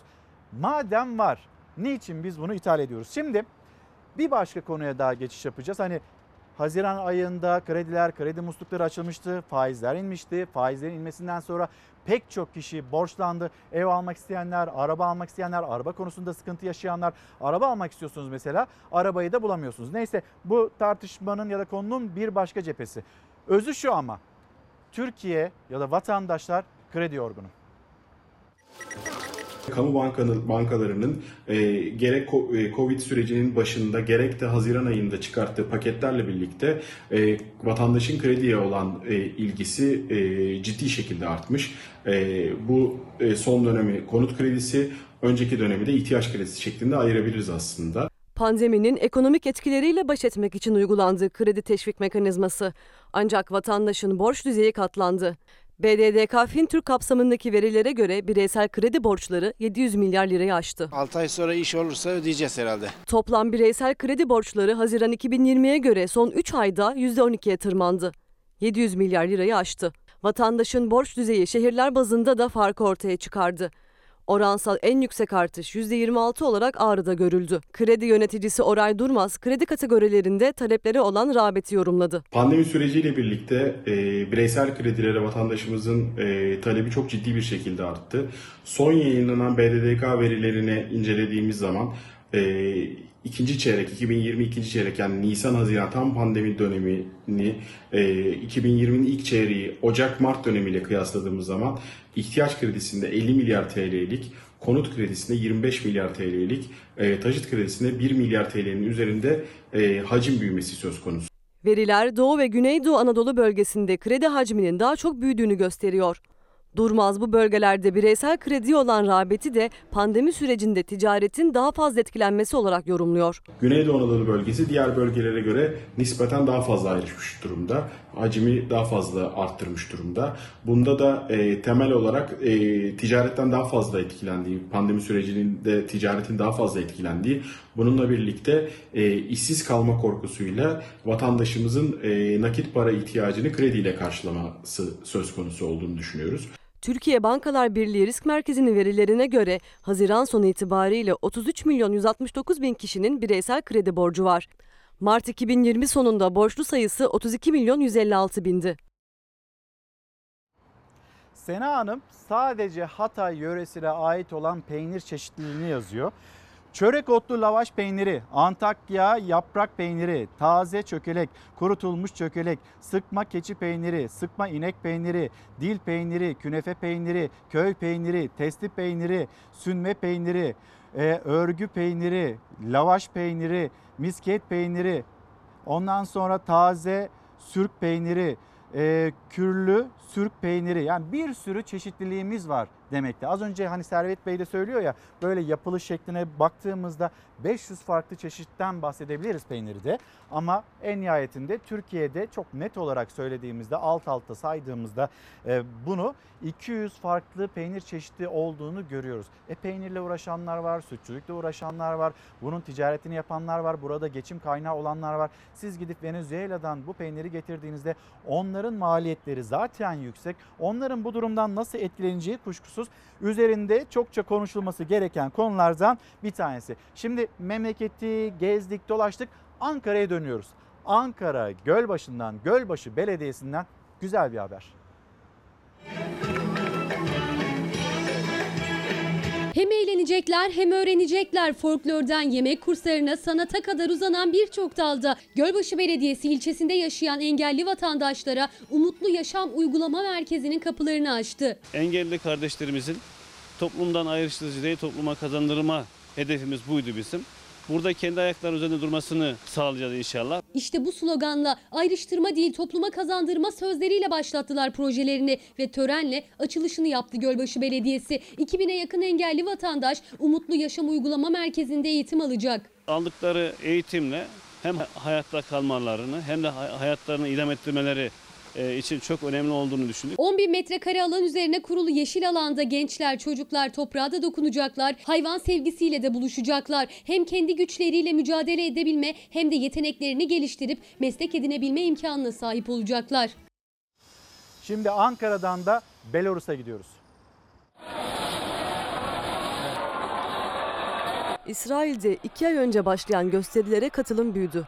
Kudüs'te toplanan binler hükümet karşıtı gösteri gerçekleştirdi. Belarus'ta ülke tarihinin en büyük protestoları tüm hızıyla devam ediyor. Halk 26 yıldır devlet lideri olan Lukashenko'nun istifasını istiyor. Bir yandan yolsuzluk iddiaları, bir yandan koronavirüs politikalarına tepki. İki ay önce başlayan İsrail'deki hükümet karşıtı gösteriler çığ gibi büyüyor. Binlerce gösterici Kudüs'te başbakanlık konutunun önünde toplandı. Netanyahu'nun istifa etmesi için sloganlar atıldı. Polisin göstericilere müdahalesi sert oldu. Ara sokaklara dağılan göstericilerden kaçının gözaltına alındığı bilinmiyor. Belarus'ta seçimler sonrası yer yerinden oynadı. 26 yıldır koltukta olan Avrupa'nın son diktatörü olarak tanınan Lukashenko seçimleri tekrar kazanınca sokaklar karıştı. Lukashenko'nun rakibi muhalif lider Svetlana Tihanovskaya seçimleri hile karıştırıldığını iddia edince sokaklarda tansiyon giderek yükseldi. Lukashenko NATO'yu Belarus'ta darbe yapmak istemekle suçlarken muhalif lider Tihanovskaya'nın hükümet tarafından tehdit edildiği öne sürüldü. Polisin ilk zamanlar sert müdahalede bulunması kalabalıkların katlanmasını engellemedi. Belarus'ta gece gündüz yürüyüşler, basın açıklamaları düzenleniyor. Polisin bir süredir müdahalede bulunmadığı gösterilerde Lukashenko'nun istifası isteniyor. Aralarında Ukrayna ve Litvanya'nın da olduğu 26 ülkede Belarus'taki göstericilerle dayanışma için insan zinciri oluşturulmaya başlandı.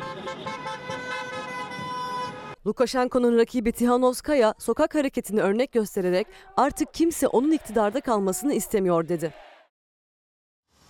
Emre Bey diyor ki memleketim Çanakkale ezine peyniri varken ve 200 e, peynir çeşidi varken biz niçin ithalatı konuşuyoruz?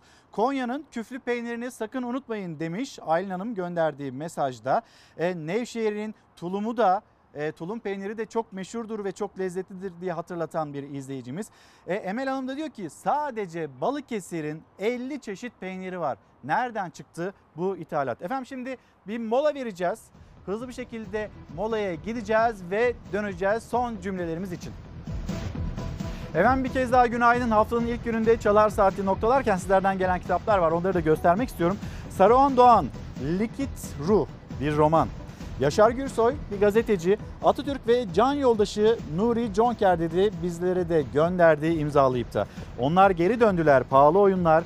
Papyrus Halka Kemalettin Çalık ve Profesör Doktor Can Feza Sezgin'le Ayhan Ercan'ın çalışması Süper Gıdalarla Süper Bağışıklık. Hemen bu kitabımızda göstereyim ve kapatırken her zamanki gibi teşekkürümüz sizlere. Bizi izlediğiniz için çok teşekkür ederiz. Yarın bir manikeler olmazsa saatler 8'i gösterdiğinde bizler yine burada bu ekranda Fox ekranında Türkiye'nin, dünyanın sizin bizim gündemimizi aktarıyor olacağız. Şimdilik hoşçakalın, güzel bir gün olsun.